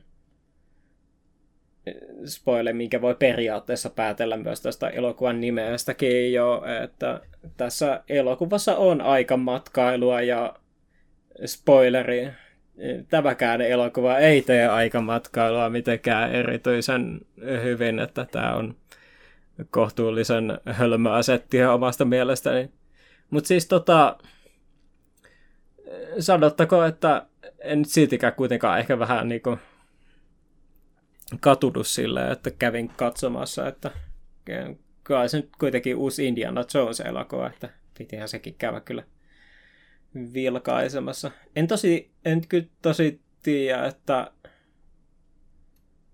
haluuko välttämättä nähdä enää lyhyen ajan sisällä uutta Indiana Jones-elokuvaa, että tämä oli ihan fine katsoa tämä nyt, nyt mutta ei sille erity, mitenkään erityistä hinkua ole sitten, että tulisi kuudes elokuva, etenkin kun tämä uh, Dial of Destinyn tämä se artifakti ja sitten se kaikki niinku se, sen ympärillä, mikä siinä lopussa on, niin se on vaan niin järkyttävän typerä. Tietysti tota, esimerkiksi Red Letter Media on tietysti rakasti sit, tota, lopetusta siinä leffassa, mutta itse olen ehkä vähän hieman eri mieltä. Että se oli ehkä vähän liian hölmää omasta mielestäni. Ja tota, sitten tosiaan toi, tota, kuten aikaisemmin mainitsin, niin tota, kävin katsomassa elokuvissa kanssa tuon uh, Bo is Afraidin, joka on tämä uusi Ari Asterin elokuva, ja mitä hän siitä sanoisi? Se on hyvin mielenkiintoinen elokuva.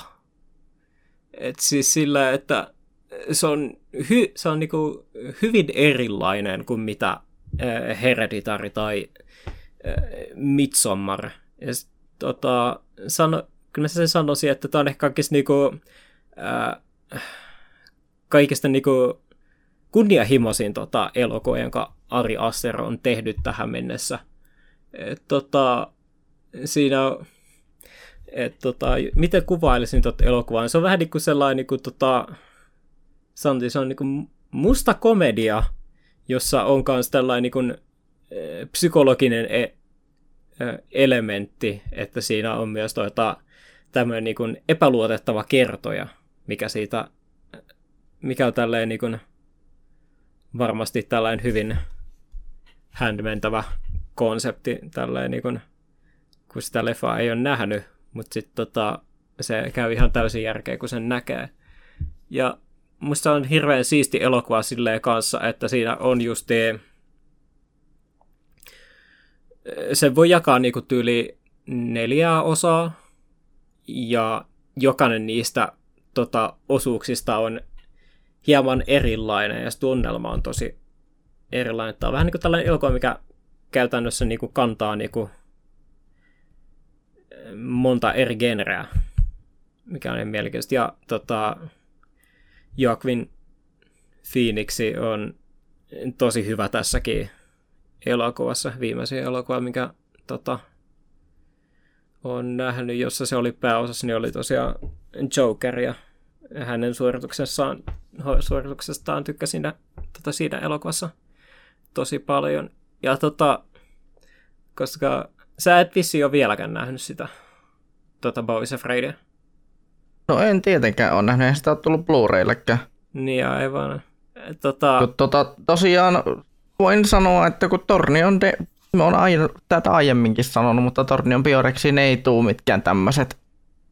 Tai ei ole ainakaan nyt hetken tullut tämmöisen pienemmän, pienemmän profiilin elokuvia. Joo, niin tota, ää, mä kyllä ootan sitä, että voit päästä tekemään jossain kohtaa jaksoa Ari Asterin elokuvista, että tota, se, Joo, pitää, tämä on sellainen pitää elokuva, mistä, hommata se. Joo, tämä on sellainen elokuva, mikä ehdottomasti haluan katsoa nyt jossain kohtaa uudestaan, koska nämä Ari Asterin leffat on ollut kyllä sellaisia, myös Hereditary että Midsommar on ollut sellaisia, että niistä on saanut myöhemmin katsomiskerroilla ää, paljon enemmän irti. Ja etenkin tämä niin kuin, tota, leffa oli sellainen, että tämä on vain yksinkertaisesti niin paljon, että mä kyllä haluan katsoa sen kyllä tota, myös toisen kerran uudestaan. Ja haluan kyllä kuulla sunkin mietteet tästä leffasta kyllä sit, kun sä oot sen kattonut. Joo, kyllä. todennäköisesti siinä vaiheessa, kun me, jos sitten kun tuota puhutaan Ari Asterin seteistä, että mä oon tarkoituksena kyllä tässä, että pitäisi pistää ostoslistalle nämä Hereditaryt ja Midsommarit ja mm, Joo. sitten se, se, tota, se Go is Afraid, kun se tulee. Yeah. Ellei se ole jo mahdollisesti tullut, koska sehän on voinut tulla. Muistan kyllä, kun se tuli se traileri, mä olin vaan se, että mitä vittua, tämä näyttää niin siistiltä. Että mm. et kun se oli tää, justiinsa tässä Evil Dead Risein näytöksen aikana tuli se Joo. traileri, niin että ei herranen aika, tämä pitää kyllä nähdä. Joo, se on, kyllä se on ehdot, ehdottomasti on yksi tällaisia niin kuin ehdokkaita mun vuoden elokuvaksi kyllä, että sen niin paljon olin tota, kiehtoutunut tosta. Ehdottomasti. Mutta joo, tota, sä olit käynyt katsomassa muutamakin elokuvan tässä ja yksi jopa semmonen, jonka olen itse lähdössä katsomassa vasta sun tota, huomenna. No aloitetaan sellaisella hauskalla asialla, että tässä kun aiemmin tänään, aiemmin tässä kästin aikana ollaan jo ollaan vähän raivottu siitä, että, että tota, mehän ei tulla Marvelia tässä kästissä ikinä todennäköisesti mainitsemaan, niin mitenkään todennäköisesti positiivisessa valossa, niin mun on pienimuotoinen takinkääntötehtävä siinä, siinä mielessä, että minä menin ja katso, olen katsonut kaksikin Marvel-elokuvaa tässä, tässä tuota, kevään aikana. Toinen niistä toisaalta ei ole MCU-elokuva. No niin, no toinen ei ole MCU-elokuva ja voisin jopa väittääkin, että tämä, tämä, tota, ö, tämä mistä nyt ensimmäisenä puhun, niin ei myöskään tietyssä mielessä ainakaan tunnu MCU-elokuvalta, vaikka ehkä onkin jossain määrin MCU-elokuva. Nimittäin Guardians of the Galaxy volume 3 ja käytyä katsomassa tuossa mm, toukokuun taitteessa. Touko-kesäkuun taitteessa siinä niin pikkusen ennen kesälomien ala, tai kesälomakauden alkua. Ja tuota, niin äh, siis äh, jos mun pitäisi niin MCUsta sanoa se, että jos on joku tietty supersankari tai tämmöinen, niin joiden, jonka leffoihin mielellään lähtee, tai jonka leffoja mielellään katson, niin se on tai niin leffasarja MCUn puolelta, mitä mä mielellään katselen, niin se on Guardians of the Galaxy, eli tämä Galaksin kaartilaiset Galaksin vartijat. Koska se on kumminkin semmoista nostalgiarunkkausta. Mm. Tietyssä siinäkin mielessä, että siellä pompitaan just Kasarin, Ysärin ja 2000-luvun juttujen ympärillä. Ja ensi, e, että ekassa leffassa mennään Kasarilla, sitten tokassa ollaan muistaakseni Ysärillä – että siellä ollaan jo niin kuin, siinä on oma semmoinen juttuunsa ja sitten on, on tämä 2000-luvun jutut tulee tässä kolmannessa vastaan, että esimerkiksi päähenkilöllä tai päähenkilöllä, jolla on ollut alkupäässä niin, niin, niin, ollut kasettisoitin, on vaihtunut Zuneksi mm. tai Zune-soittimeksi, niin se jo pelkästään kertoo siitä, että ollaan vähän niin menty eteenpäin ajassa – Mm. Ei ole jääty sinne niin nostalgia runkkaamaan sinne 80-luvulle, mistä se, mistä niin Guardians of the Galaxyn toi musiikki on sellainen ainakin niin tuossa videopelissä ja siinä ekassa elokuvassa. Mm.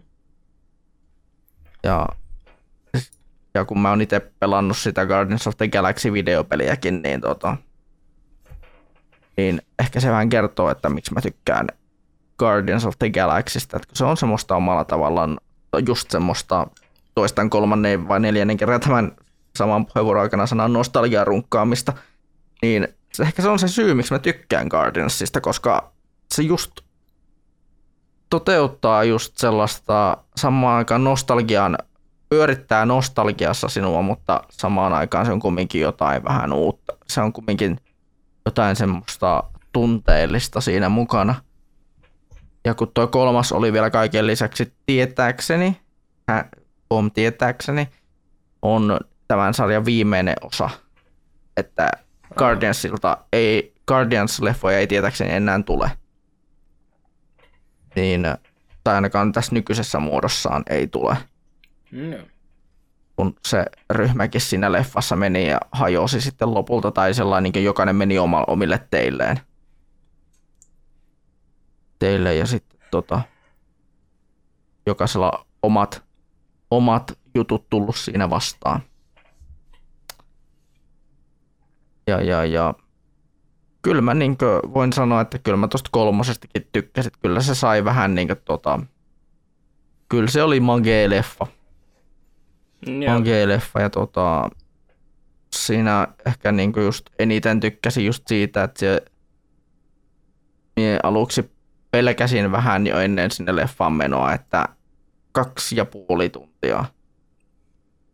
Tämä on aika perus, alkaa olla aika perus niin leffalle mitta. Mm. Ja mä pelkäsin, että kantaako tämä sen kahta ja, puoli, kahta ja puolta tuntia. Ja kyllä se kanto, koska mie oikeasti, jos olin itsekseni siellä leffasalissa, ja tämä oli siis semmoinen niin sadan, ilmeisesti semmoinen sadan ihmisen leffasali, niin jos me on itse yksiksen, niin sielläkin ihan keskellä koko sitä salia, niin oli paljon mukavampi, kun pystyi tuota, niin, niin, niin, katsoa sitä leffaa sellainen, että jos siinä tuli sellainen kohtaus, mikä saattoi vähän niin kuin vettää vähän niin hiljaiseksi, niin kyllä se sitten niin kuin näkikin minus, minun niin kuin käyttäytymisessä. Mä olin että hmm, vähän niin kuin, sai, niin kuin, sai ihan vettää henkeenkin välillä. Ja vähän niin kuin, elä, vähän niin kuin eläytyä sen leffan mukaan. Mm. Mikä niin kuin, ei ole mulle ihan normaalia. No, mikä on tietenkin, kun se on normaalista poikkeava tilanne, että pystyy vähän ottaa, ottaa vähän rennommin sitä leffaa kattoessa. Kun siellä ei ole muita ympärillä katsomassa, että mitä tapahtuu. Mm. Että on, on ihan mukava välillä tuollaisia soolonäytöksiä saada, niin, sano, niin sanotusti. No ei kyllä. Et oli, oli oikein kiva kokemus leffana tuo ja pitäisi kyllä uudemman kerran katsoa ne alkupäänkin kaartilaiset. Joo, mäkään en ole mä oon nähnyt sen ekan silloin, kun se tuli elokuvateattereihin ja toista mä oon kattonut sen vähän sen nähnyt televisiosta, mitä sitten jossain vaiheessa mm. tullut tehnyt sen. Joo, itellä, joo, itellä sattuu löytyy nämä ykkönen ja kakkonen. Guardiansseista löytyy DVD löytyy ensimmäinen ja toinen löytyy Blu-raylla. No. Niin, pitää varmaan, pitäisi varmaan se ensimmäinenkin muuten hommata Blu-raylle, kun kumminkin, kumminkin niin homman mieluummin Blu-rayna kuin DVDn. Joo. Ja sitten se kolmonenkin sitten pitää hommata Blu-raylla, kun se tulee, niin, Joo. niin tuota. Mutta tykkäsin kyllä etenkin just siinä tässä kolmosessa siitä, että tässä oikeastaan pohdittiin samoja asioita, mitä pohditaan muuten myöhemmässä ja myöhemmin käsitellään elokuvaa, niin, tai myöhemmin käsiteltävää elokuvaa, niin käsitellään hyvin samoja teemoja, niin Joo. jotenkin tykkäsin sitten siitäkin, että tavallaan pohdittiin juuri sitä, että niin, elämä ei ole ikuista. Mm. Elämä ei ole ikuista. Se ei välttämättä ole, eikä se aina välttämättä ole kovin fantastistakaan. Joo. Joo. Ja, ja sitten tota, toinen elokuva, enkä menen kattoon, myöskin Marvel. Marvel-elokuva, mutta tällä kertaa animaatioelokuva. Spider-Man Across the Spider-Verse. Ja mitä muistelen omia ajatuksiani kyseisestä elokuvasta, niin laitoinko mä sitä Twitteriin vai mihinkään mä sitä laitoin silloin aikanaan muistan ainakin, että olen, olen, siitä, olen siitä räntännyt, koska mua itteeni henkilökohtaisesti alkoi vähän riipaisemaan, että, että se leffa oli kaksi ja puoli tuntia pohjustusta tähän tuota, niin äh, sitten tuohon, tuohon, tuohon öö, tulevaan kolmanteen osaan. Niin jo. Että ärsytti oikein kunnolla, että, ne, että se kirjaimellisesti se oli semmoinen kunnon, kunnon tota, niin, märkä, märkäläntti naamalle tyylinen, tyylinen lopetus tuossa sarjassa ja, ja tuossa leffassa. Ja jotenkin niin, mm, jotenkin äh, olin niin, niin vihainen. Olin, olin tota, olin vihainen sille ja totesin jopa siinä sen post credits niin kohtauksessa, kun se tuli, että niin äh, oliko se Beyond the Spider-Verse tai mikä se oli se, niin äh, termi, termi siitä, niin mä totesin vain sitten siinä kohtaa, että joo, se oli tykitystä, mutta mua vitutti se, se että se oli kahden ja puolen tunnin mittainen pohjustus, se elokuva. Mm. Mutta se oli, mutta, se on, mutta tässä Spider-Versessä on kumminkin se juttu, että mikä on todellakin iso iso plussa, niin se, että se on yksi parhaimpia animaatioleffoja, minkä me olen miesmuistiin nähnyt. Et animaatiotasolla jo pelkästään aivan tajuttoman siisti ja tarinallisesti todella jännittävä teos. Et ehdoton 5 kautta siinä mielessä. Joo. Vaikka se, vaikka se lopun cliffhangeri vähän vituttikin. Että se, kuinka se jätettiin niin kesken tavallaan se niin, ä, tarina, niin, tai kuinka se jätettiin niin auki se tarina siinä leffassa. No. Niin silti mä tykkäsin siitä tosi paljon. Ja niinkin paljon, että voisin sanoa yhdeksi parhaimmista animaatioleffasta, mitä mä olen ikinä nähnyt. No niin. Mut joo. Kyllä mä sen kumminkin, jos mahdollisuus on, niin kyllä mä suosittelen, suosittelen nuo, ainakin nuo animoidut Spider-Man-elokuvat vilkaisemaan, kun Joo, mä, niissä on ihan hyvä meininki. joo, mä oon kyllä miettinyt sitä, että etenkin toi se ensimmäinen elokuva tota, tuossa Spider-Versessä niin on ollut sellainen elokuva, mitä on about universaalisesti kehuttu tosi paljon. Niin tota, Joo, se on kyllä hyvä. ja myös toi toinen leffa oli sellainen, mikä, kuten justiin sanoit, niin tota, animaation puolesta niin on tota, kehuttu tosi paljon, niin kyllä se pitää ehdottomasti molemmat kyllä jossain kohtaa kyllä vilkaista. Yes, yes. Ja mm, ei mulla oikeastaan mitään muuta sanottavaa Spider-Versestä, että se on oikein kaunis, kaunis elokuva ja kyllä se, vitu, kyllä se pistää vitutti, kyllä se pisti vituttamaan, kun se, se jätettiin sellainen, että sen tulee, että, että Spider, Spider-Man Miles Morales Returns ja tähän kolma, ja tää, sieltä ensi vuonna tai parin vuoden sisään tulee tämä kolmas sitten. Joo. Niin kyllä se vähän mä sanoin, että mitä vittua, et te ette voinut tehdä tätä näin. Koska mua ärsyttää semmonen, että se tavallaan, jos joku juttu jätetään noin vain kesken ja katkaistaan se tavallaan kunnon semmoisen, se on, sitä voisi niinku kuvailla niinku, niinku jotain, miksikään sitä voisi kuvailla? No se on se, Se on aika kunnolla semmonen, että sä oot justiinsa niin, niin, niin, äh, siinä rajamailla. no vähän niin kuin sellainen trilogian toinen tai ensimmäinen elokuva periaatteessa. Mm. Että esimerkiksi, Kyllä. esimerkiksi justiin tota, ää, siinä uudessa Dyynissä tuli esimerkiksi aika vahva sellainen fiba, että joo, tämä on vähän tällainen niin kuin trilogian ensimmäinen elokuva, että Mm. tämä aika lailla riippuu siitä, että millain tota se seuraava elokuva, niin sitten tota, vähän päättää sen, että kuinka hyvä tämä sitten on. Kyllä. Ja ottaen, hu- ottaen huomioon, että mä joudun oikeasti nukkumaankin sen elokuvan yli, että, mie, tai että sen elokuvan jälkeen, ennen kuin mä totesin, että okei, että olihan se ihan vitun, ihan vitun näyttävä se tuo, tuo niin, uh, että olihan se nyt näyttävä tuo Spider-Verse, että Mm. sikäli joud- jouduin sulattelemaan asioita. Joo. Mutta sitten tämä kolmas, minkä minä käynyt eilen katsomassa. Eli Life is Plastic, It's Fantastic.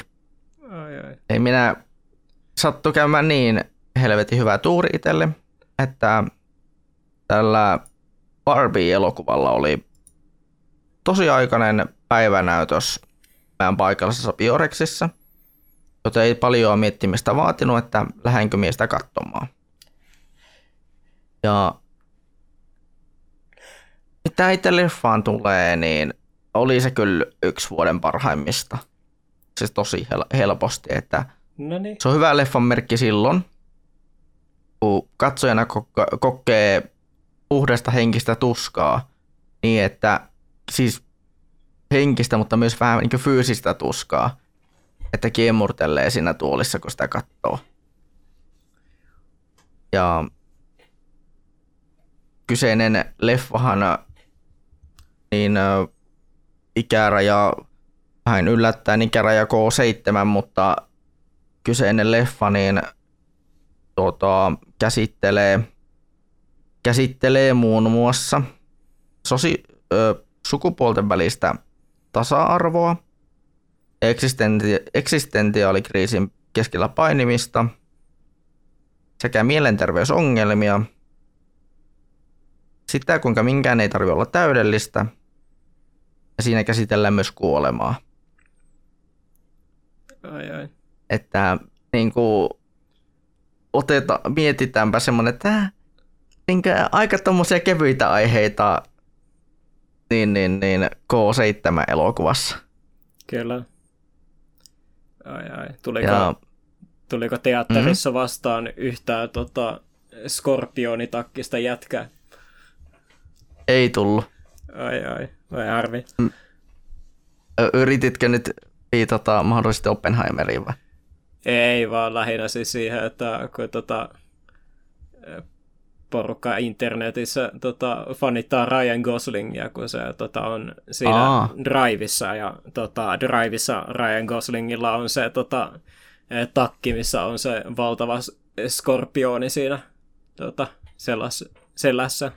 Viitaten siis tällaiseen niin kuin, Drive on niin kuin, vähän niin kuin elokuvana metafora sille tarinalle tuosta skorpionista ja kilpikonnasta.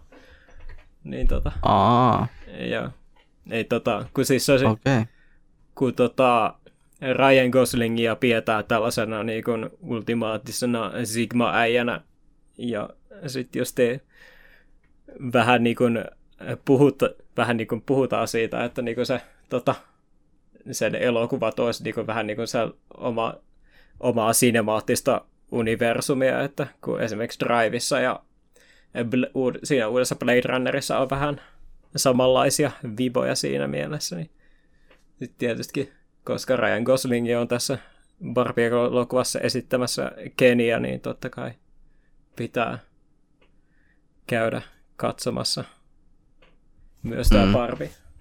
Ai, ai. Mä kyllä Joo, ja voin, voin paljastaa sen verran, että, että tuota, sekä, sekä niin molemmilla puolikka, molemmissa puolikkaissa, eli sekä niin kuin, koska Barbin elämähän on ollut aina semmoista täydellistä ja sellainen, että, että kaikki on aina ollut hyvin ja sellainen. Mm. Mhm. Ja sitten kun me nähdään se Kenin, tavallaan kun se, siitä on varmaan tullut ihan vastaankin, että siinähän käsitellään myös tavallaan toksista maskuliinisuutta Mm. ja toksista feminiini, feminiinisyyttäkin. Mm.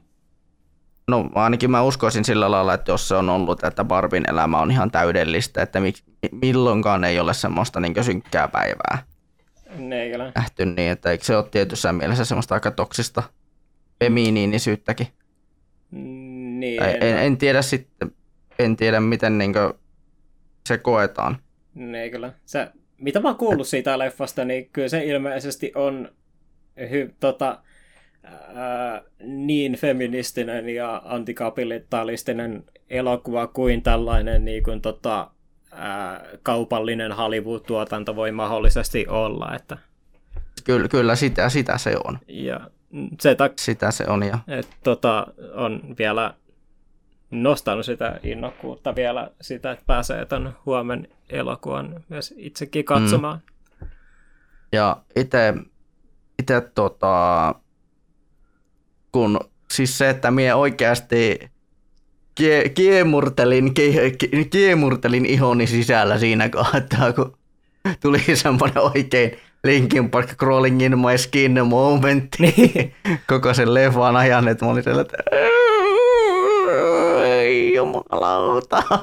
Ja sitten kun se, niin tota, tavallaan kun okei, okay, spoiler, spoiler, mutta tota, Ai, niin, ää, ai, ai. kun Ken, Ken oppii, oppii vittu patriark, patriarkaalis, arkaalisuudesta, Mm. niin voi vittu mua, niin kun mä olin jäätävää, niin että ei vittu! Ai, Et miehet hallitsee maailmaa, voi vittu! Saatana sattuu niin vitusti! Ja mä, mä en voi, ja kun mä en voi näyttää mun tunteita, mä sellainen, mä, mä, mä, mun, mä kiemurtelen mun ihossani sisällä. No eikä Et mit, mitä se laittaa? Tää on niin vitun myrkyllistä, tää on niin vitun myrkyllistä. Ai, ai. Et miten, ne- siis, et miten niin leffa voi tehdä niin hyvin niin monta asiaa, että sä oikeasti koet niin, niin että asiat menee, että sä tunnet sen niin sieltä ihan koko sun kehossa, että nyt sattuu ihan niin kuin puhdasta henkistä ja fyysistä tuskaa niistä, mitä siellä siinä leffassa tapahtuu. Et se tuntuu, että, että tavallaan, että mä en kuulu tänne, mutta mä tavallaan kuulun tänne kattoon tätä elokuvaa. No niin. Koska se, että, ja varma, mä voin varmaan, varmaan vannoa sen, että mä saatoin olla varmaan ainoa jätkä siellä, joka on ihan vapaaehtoisesti niin lähtenyt kattoon sitä elokuvaa. Mm. Mä voin väi, varmaan ihan vannomalla väi, väittää sen, että mä olin ainoa jätkä, joka sinne niin ihan itse vapaaehtoisesti lähti kattoon, koska mä itse vaan kuulin, että joo, tää on ihan helvetin hyvä elokuva. Mä sanoin, okei, mä voin, että käydäänpä katsomassa. Mä olin jo kiinnostunut muutenkin siitä, koska, koska mä olin jo viikko, sille, tällä viikolla jo pohtinut muutenkin, että no pitäisi käydä katsoa joku leffa, että mietin, että Oppenheimeria tai sitten sitä, sitä Barbieta, niin mä sanoin, että no ehkä ton Barbin voisi käydä katsoa. Mm. Kumminkin just se, että mä itse tykkään Margot Robbista näyttelijänä, Joo, mäkin, on tullut katsottua mäkin olen tykännyt hänen sillä, aiempiakin. Että, Ai, joo. vaikka se ihan ensimmäinen Suicide Squad onkin ihan paska, niin tota, mä mm. oon kyllä tykännyt siinä molemmista niistä Suicide Squadissa siinä, että tai tuosta Margaret Robin siitä Harley Quinnistä. Joo, Harley Quinnistä ja sitten tota, mä myös tykkään Margot Robbista tuossa Babylonissa, Joo. mikä- missä hän on myöskin pää, pääroolissa. Pääroolissa tuota, tämmöisenä nuorena näyttelijättärenä 2000, ö, 1920- ja 30-luvun tota, Hollywoodissa. Joo. Se on kyllä niin kuin aivan, aivan ilmiömäinen suoritus häneltä. Barbina myös tässä elokuvassa, tai tämmöisenä stereotyyppisenä Barbina. Mm. Ja on Ryan Gosling kans ihan vitun loistava keninä tässä. Kyllä. tässä. Että kyllä, sitten, että kyllä mä voin sanoa, että kun sä sen katot sen leffan, niin kyllä säkin tuut todennäköisesti sellainen, ihan semmoisella New Crawling in my skin hetkiä kokemaan sen elokuvan aikana. Joo. Et jos minäkin olen niitä kokenut, niin todennäköisesti sinäkin koet. Tämä on jotenkin niin, tää on jotenkin niin että kun minä en voi vaan spoilata, minä en, voi, minä en vaan voi niinku oksentaa kaikkia mun ajatuksia siitä leffasta, mä en halua spoilata sitä kumminkaan. ai, ai. Niin tota, tai, tai liikaa spoilata sitä, niin on, niin oon sellainen, mm. Voi voi. Mutta siis, kyllä mä voin, voin sanoa, että helposti yksi vuoden parhaimpia elokuvia, ellei jopa paraskin. Joo. Et mä voin, jos ellei tänä vuonna tule mitään semmoista niin oikeasti pankin räjäyttäjää, niin mä oon sellainen, että oon ihan hellille vetin yllättynyt, jos tuo, jos tuo, tuo, tuo, että jos se on niin, että et tämmöinen iso Hollywood-tuotanto, että tämä feministisin Hollywood-tuotanto on vuoden paras elokuva, vuoden 2023 paras elokuva, niin mä oon oikeasti niin yllättynyt. Mm. Yllättynyt, jos ellei sieltä löydy jotain pankin räjäyttäjää. Että mun mielestä Barbie olisi vuoden paras. Joo. Koska se voi olla. Kyllä. Koska se voi hyvin olla. Jep. kumminkin jo miettii, että sehän on, myyn, on ollut tosi iso menestys jo lippuluukulla. Joo, mä kattelin sillä, että tota, kyllä se ainakin näissä paikallisissa teattereissakin niin tota, on katsotuin elokuva ja sen heti takana on sitten Oppenheimer. Mm.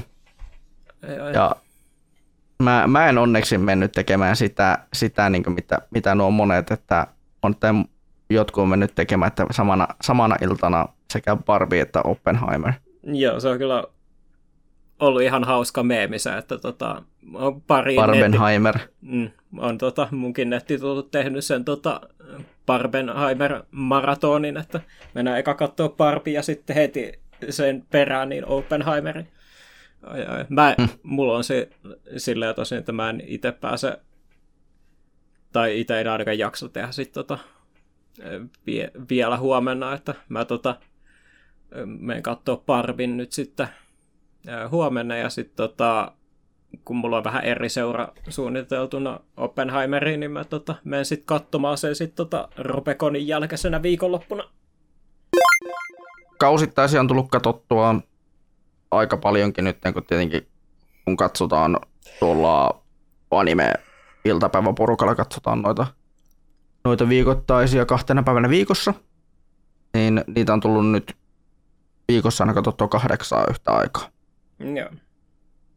Ja sieltä nostoina tasan YK ne viisi, viisi kausittaista sarjaa ainakin tulee semmoisia, mitkä mä haluan erityisesti nostaa esille. On, on tota, sellaiset sarjat kuin Zom 100, uh, Bucket List of the Dead, joka on, periaat, joka on voisi jopa väittää, että parasta zombianimeä sitten High School of the Deadin, koska se, siinä on sekä tota, se on selkeästi nojaa vähän tuonne Shaun of the Deadin ja Zombieland-elokuvien maailmaa. Tai ainakin semmoista, semmoista fiilistä siitä tulee.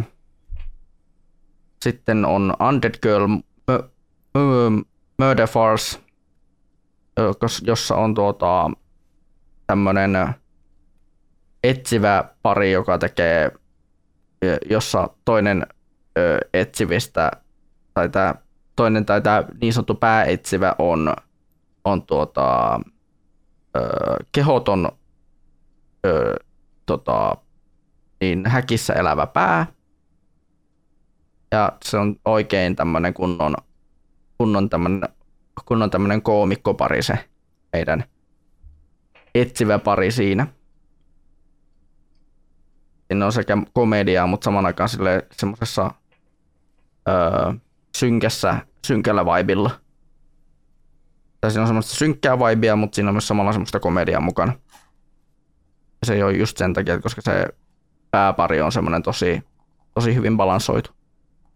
Sitten on ehkä, ehkä niin tota, aidointa kauhua pitkään aikaan animessa, nimittäin Dark Gathering – ja siinä, jos tiedät, että jos sanon, että kyseinen sarja ehkä vähän pelaa kliseillä, mutta pelaa niillä, niitä kliseitä sille, nerokkaalla tavalla, niin Dark Gatheringissa on kliseinä just ö, karmivat, karmivine, karmivia haamuja, mutta myös pelottavia pikkulapsia ja Samperin tota, pelokas päähahmo. Tai päähahmopoju on tosi, tosi tota pelokas kaveri. Sitten on Gene of I, tai Gene of AI, eli tämmönen, että robotteja, noin 10 prosenttia robot, yhteiskunnasta on robotteja, tai tämmöisiä niin kuin geeni, geenimanipuloituja ää, robotti-ihmisiä, joilla on sitten hieman ongelmia. Ja heillä on sitten tämmöinen House-tyyppinen, ö, Gregory House-tyyppinen tohtori hoitamassa hommia. Ja niitä on, ja se sarja on oikein tämmöinen kunnon, kunnon niin pohdiskellaan ihmisyyttä ja ihmisyyttä ja tätä niin koneen välistä suhdetta ja sitä, että onko esimerkiksi oikein tehdä, tehdä tuota varmuuskopiota niin, äh, ihmisen mielestä, Mm. joka, joka koetaan siis tässä maailmassa rikoksena. Ja sitten on viimeinen, mikä on ehdottomasti kevyin, samalla vitun roskaisin, mutta samalla myös ihan helvetin hauska. Niin nimittäin Reborn as a Vending Machine, I Now Wander, uh, I Now Wander the Dungeon. Eli nimikin kertoo, että meillä on päähenkilö, tämä Isekai-anime, jossa päähenkilö muuttuu ö, ruoka- ja juo, japanilaiseksi ruoka- ja juoma-automaatiksi ja päätyy tämmöiseen fantasiamaailmaan.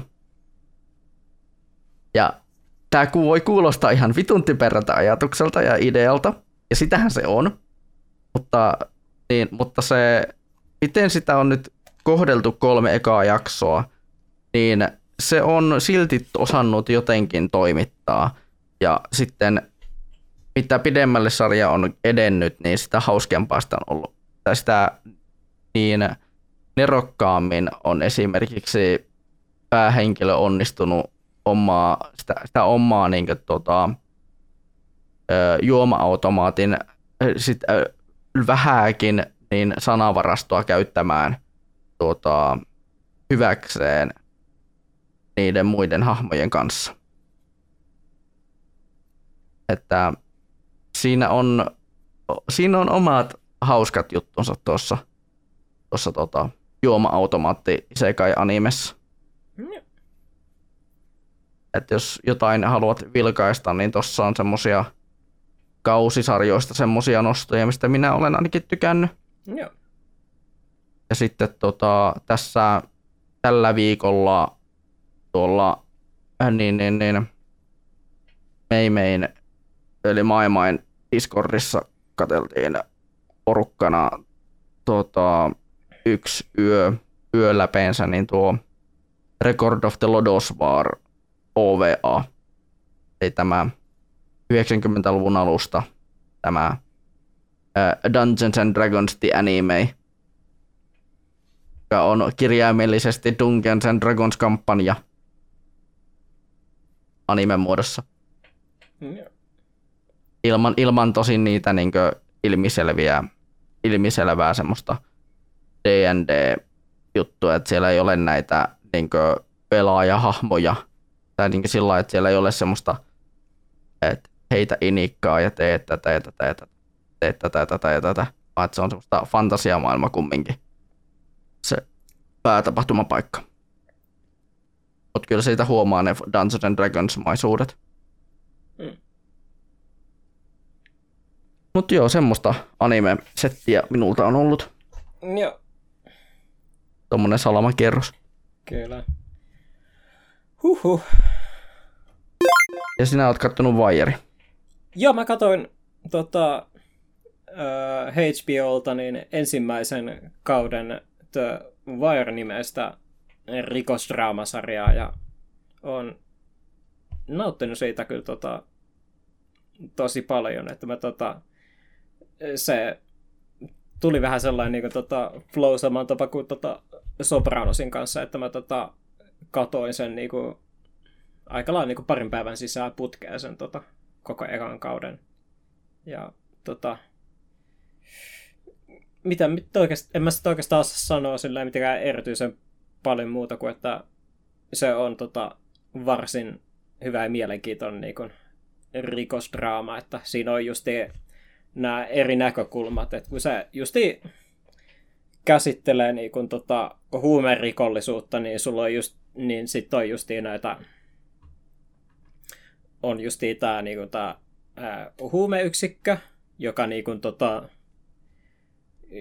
yrittää niin kun, justiin, tota, tietysti tota, puuttua tähän niin kun, alueen tota, huumeongelmiin ja samaan aikaan sitten yrittää niin kuin, tota, myös niin kuin tällaisen byrokratian puolesta niin yrittää oikeuttaa tämän oman osastonsa niin kuin, tota, olemassaolon. Ja sitten just myös tota, on tämä toinen puoli, mikä nyt just keskittyy näihin tota, justiin näihin tota, huumerikollisiin siellä tota, kaupungissa ja sitten just kuinka ne niin kuin pääasiassa elää vähän tällaisessa niin kuin, köyhissä oloissa ja tämä niin kuin, tota, elämä on niin kuin, tota, tosi julmaa niin sanotusti.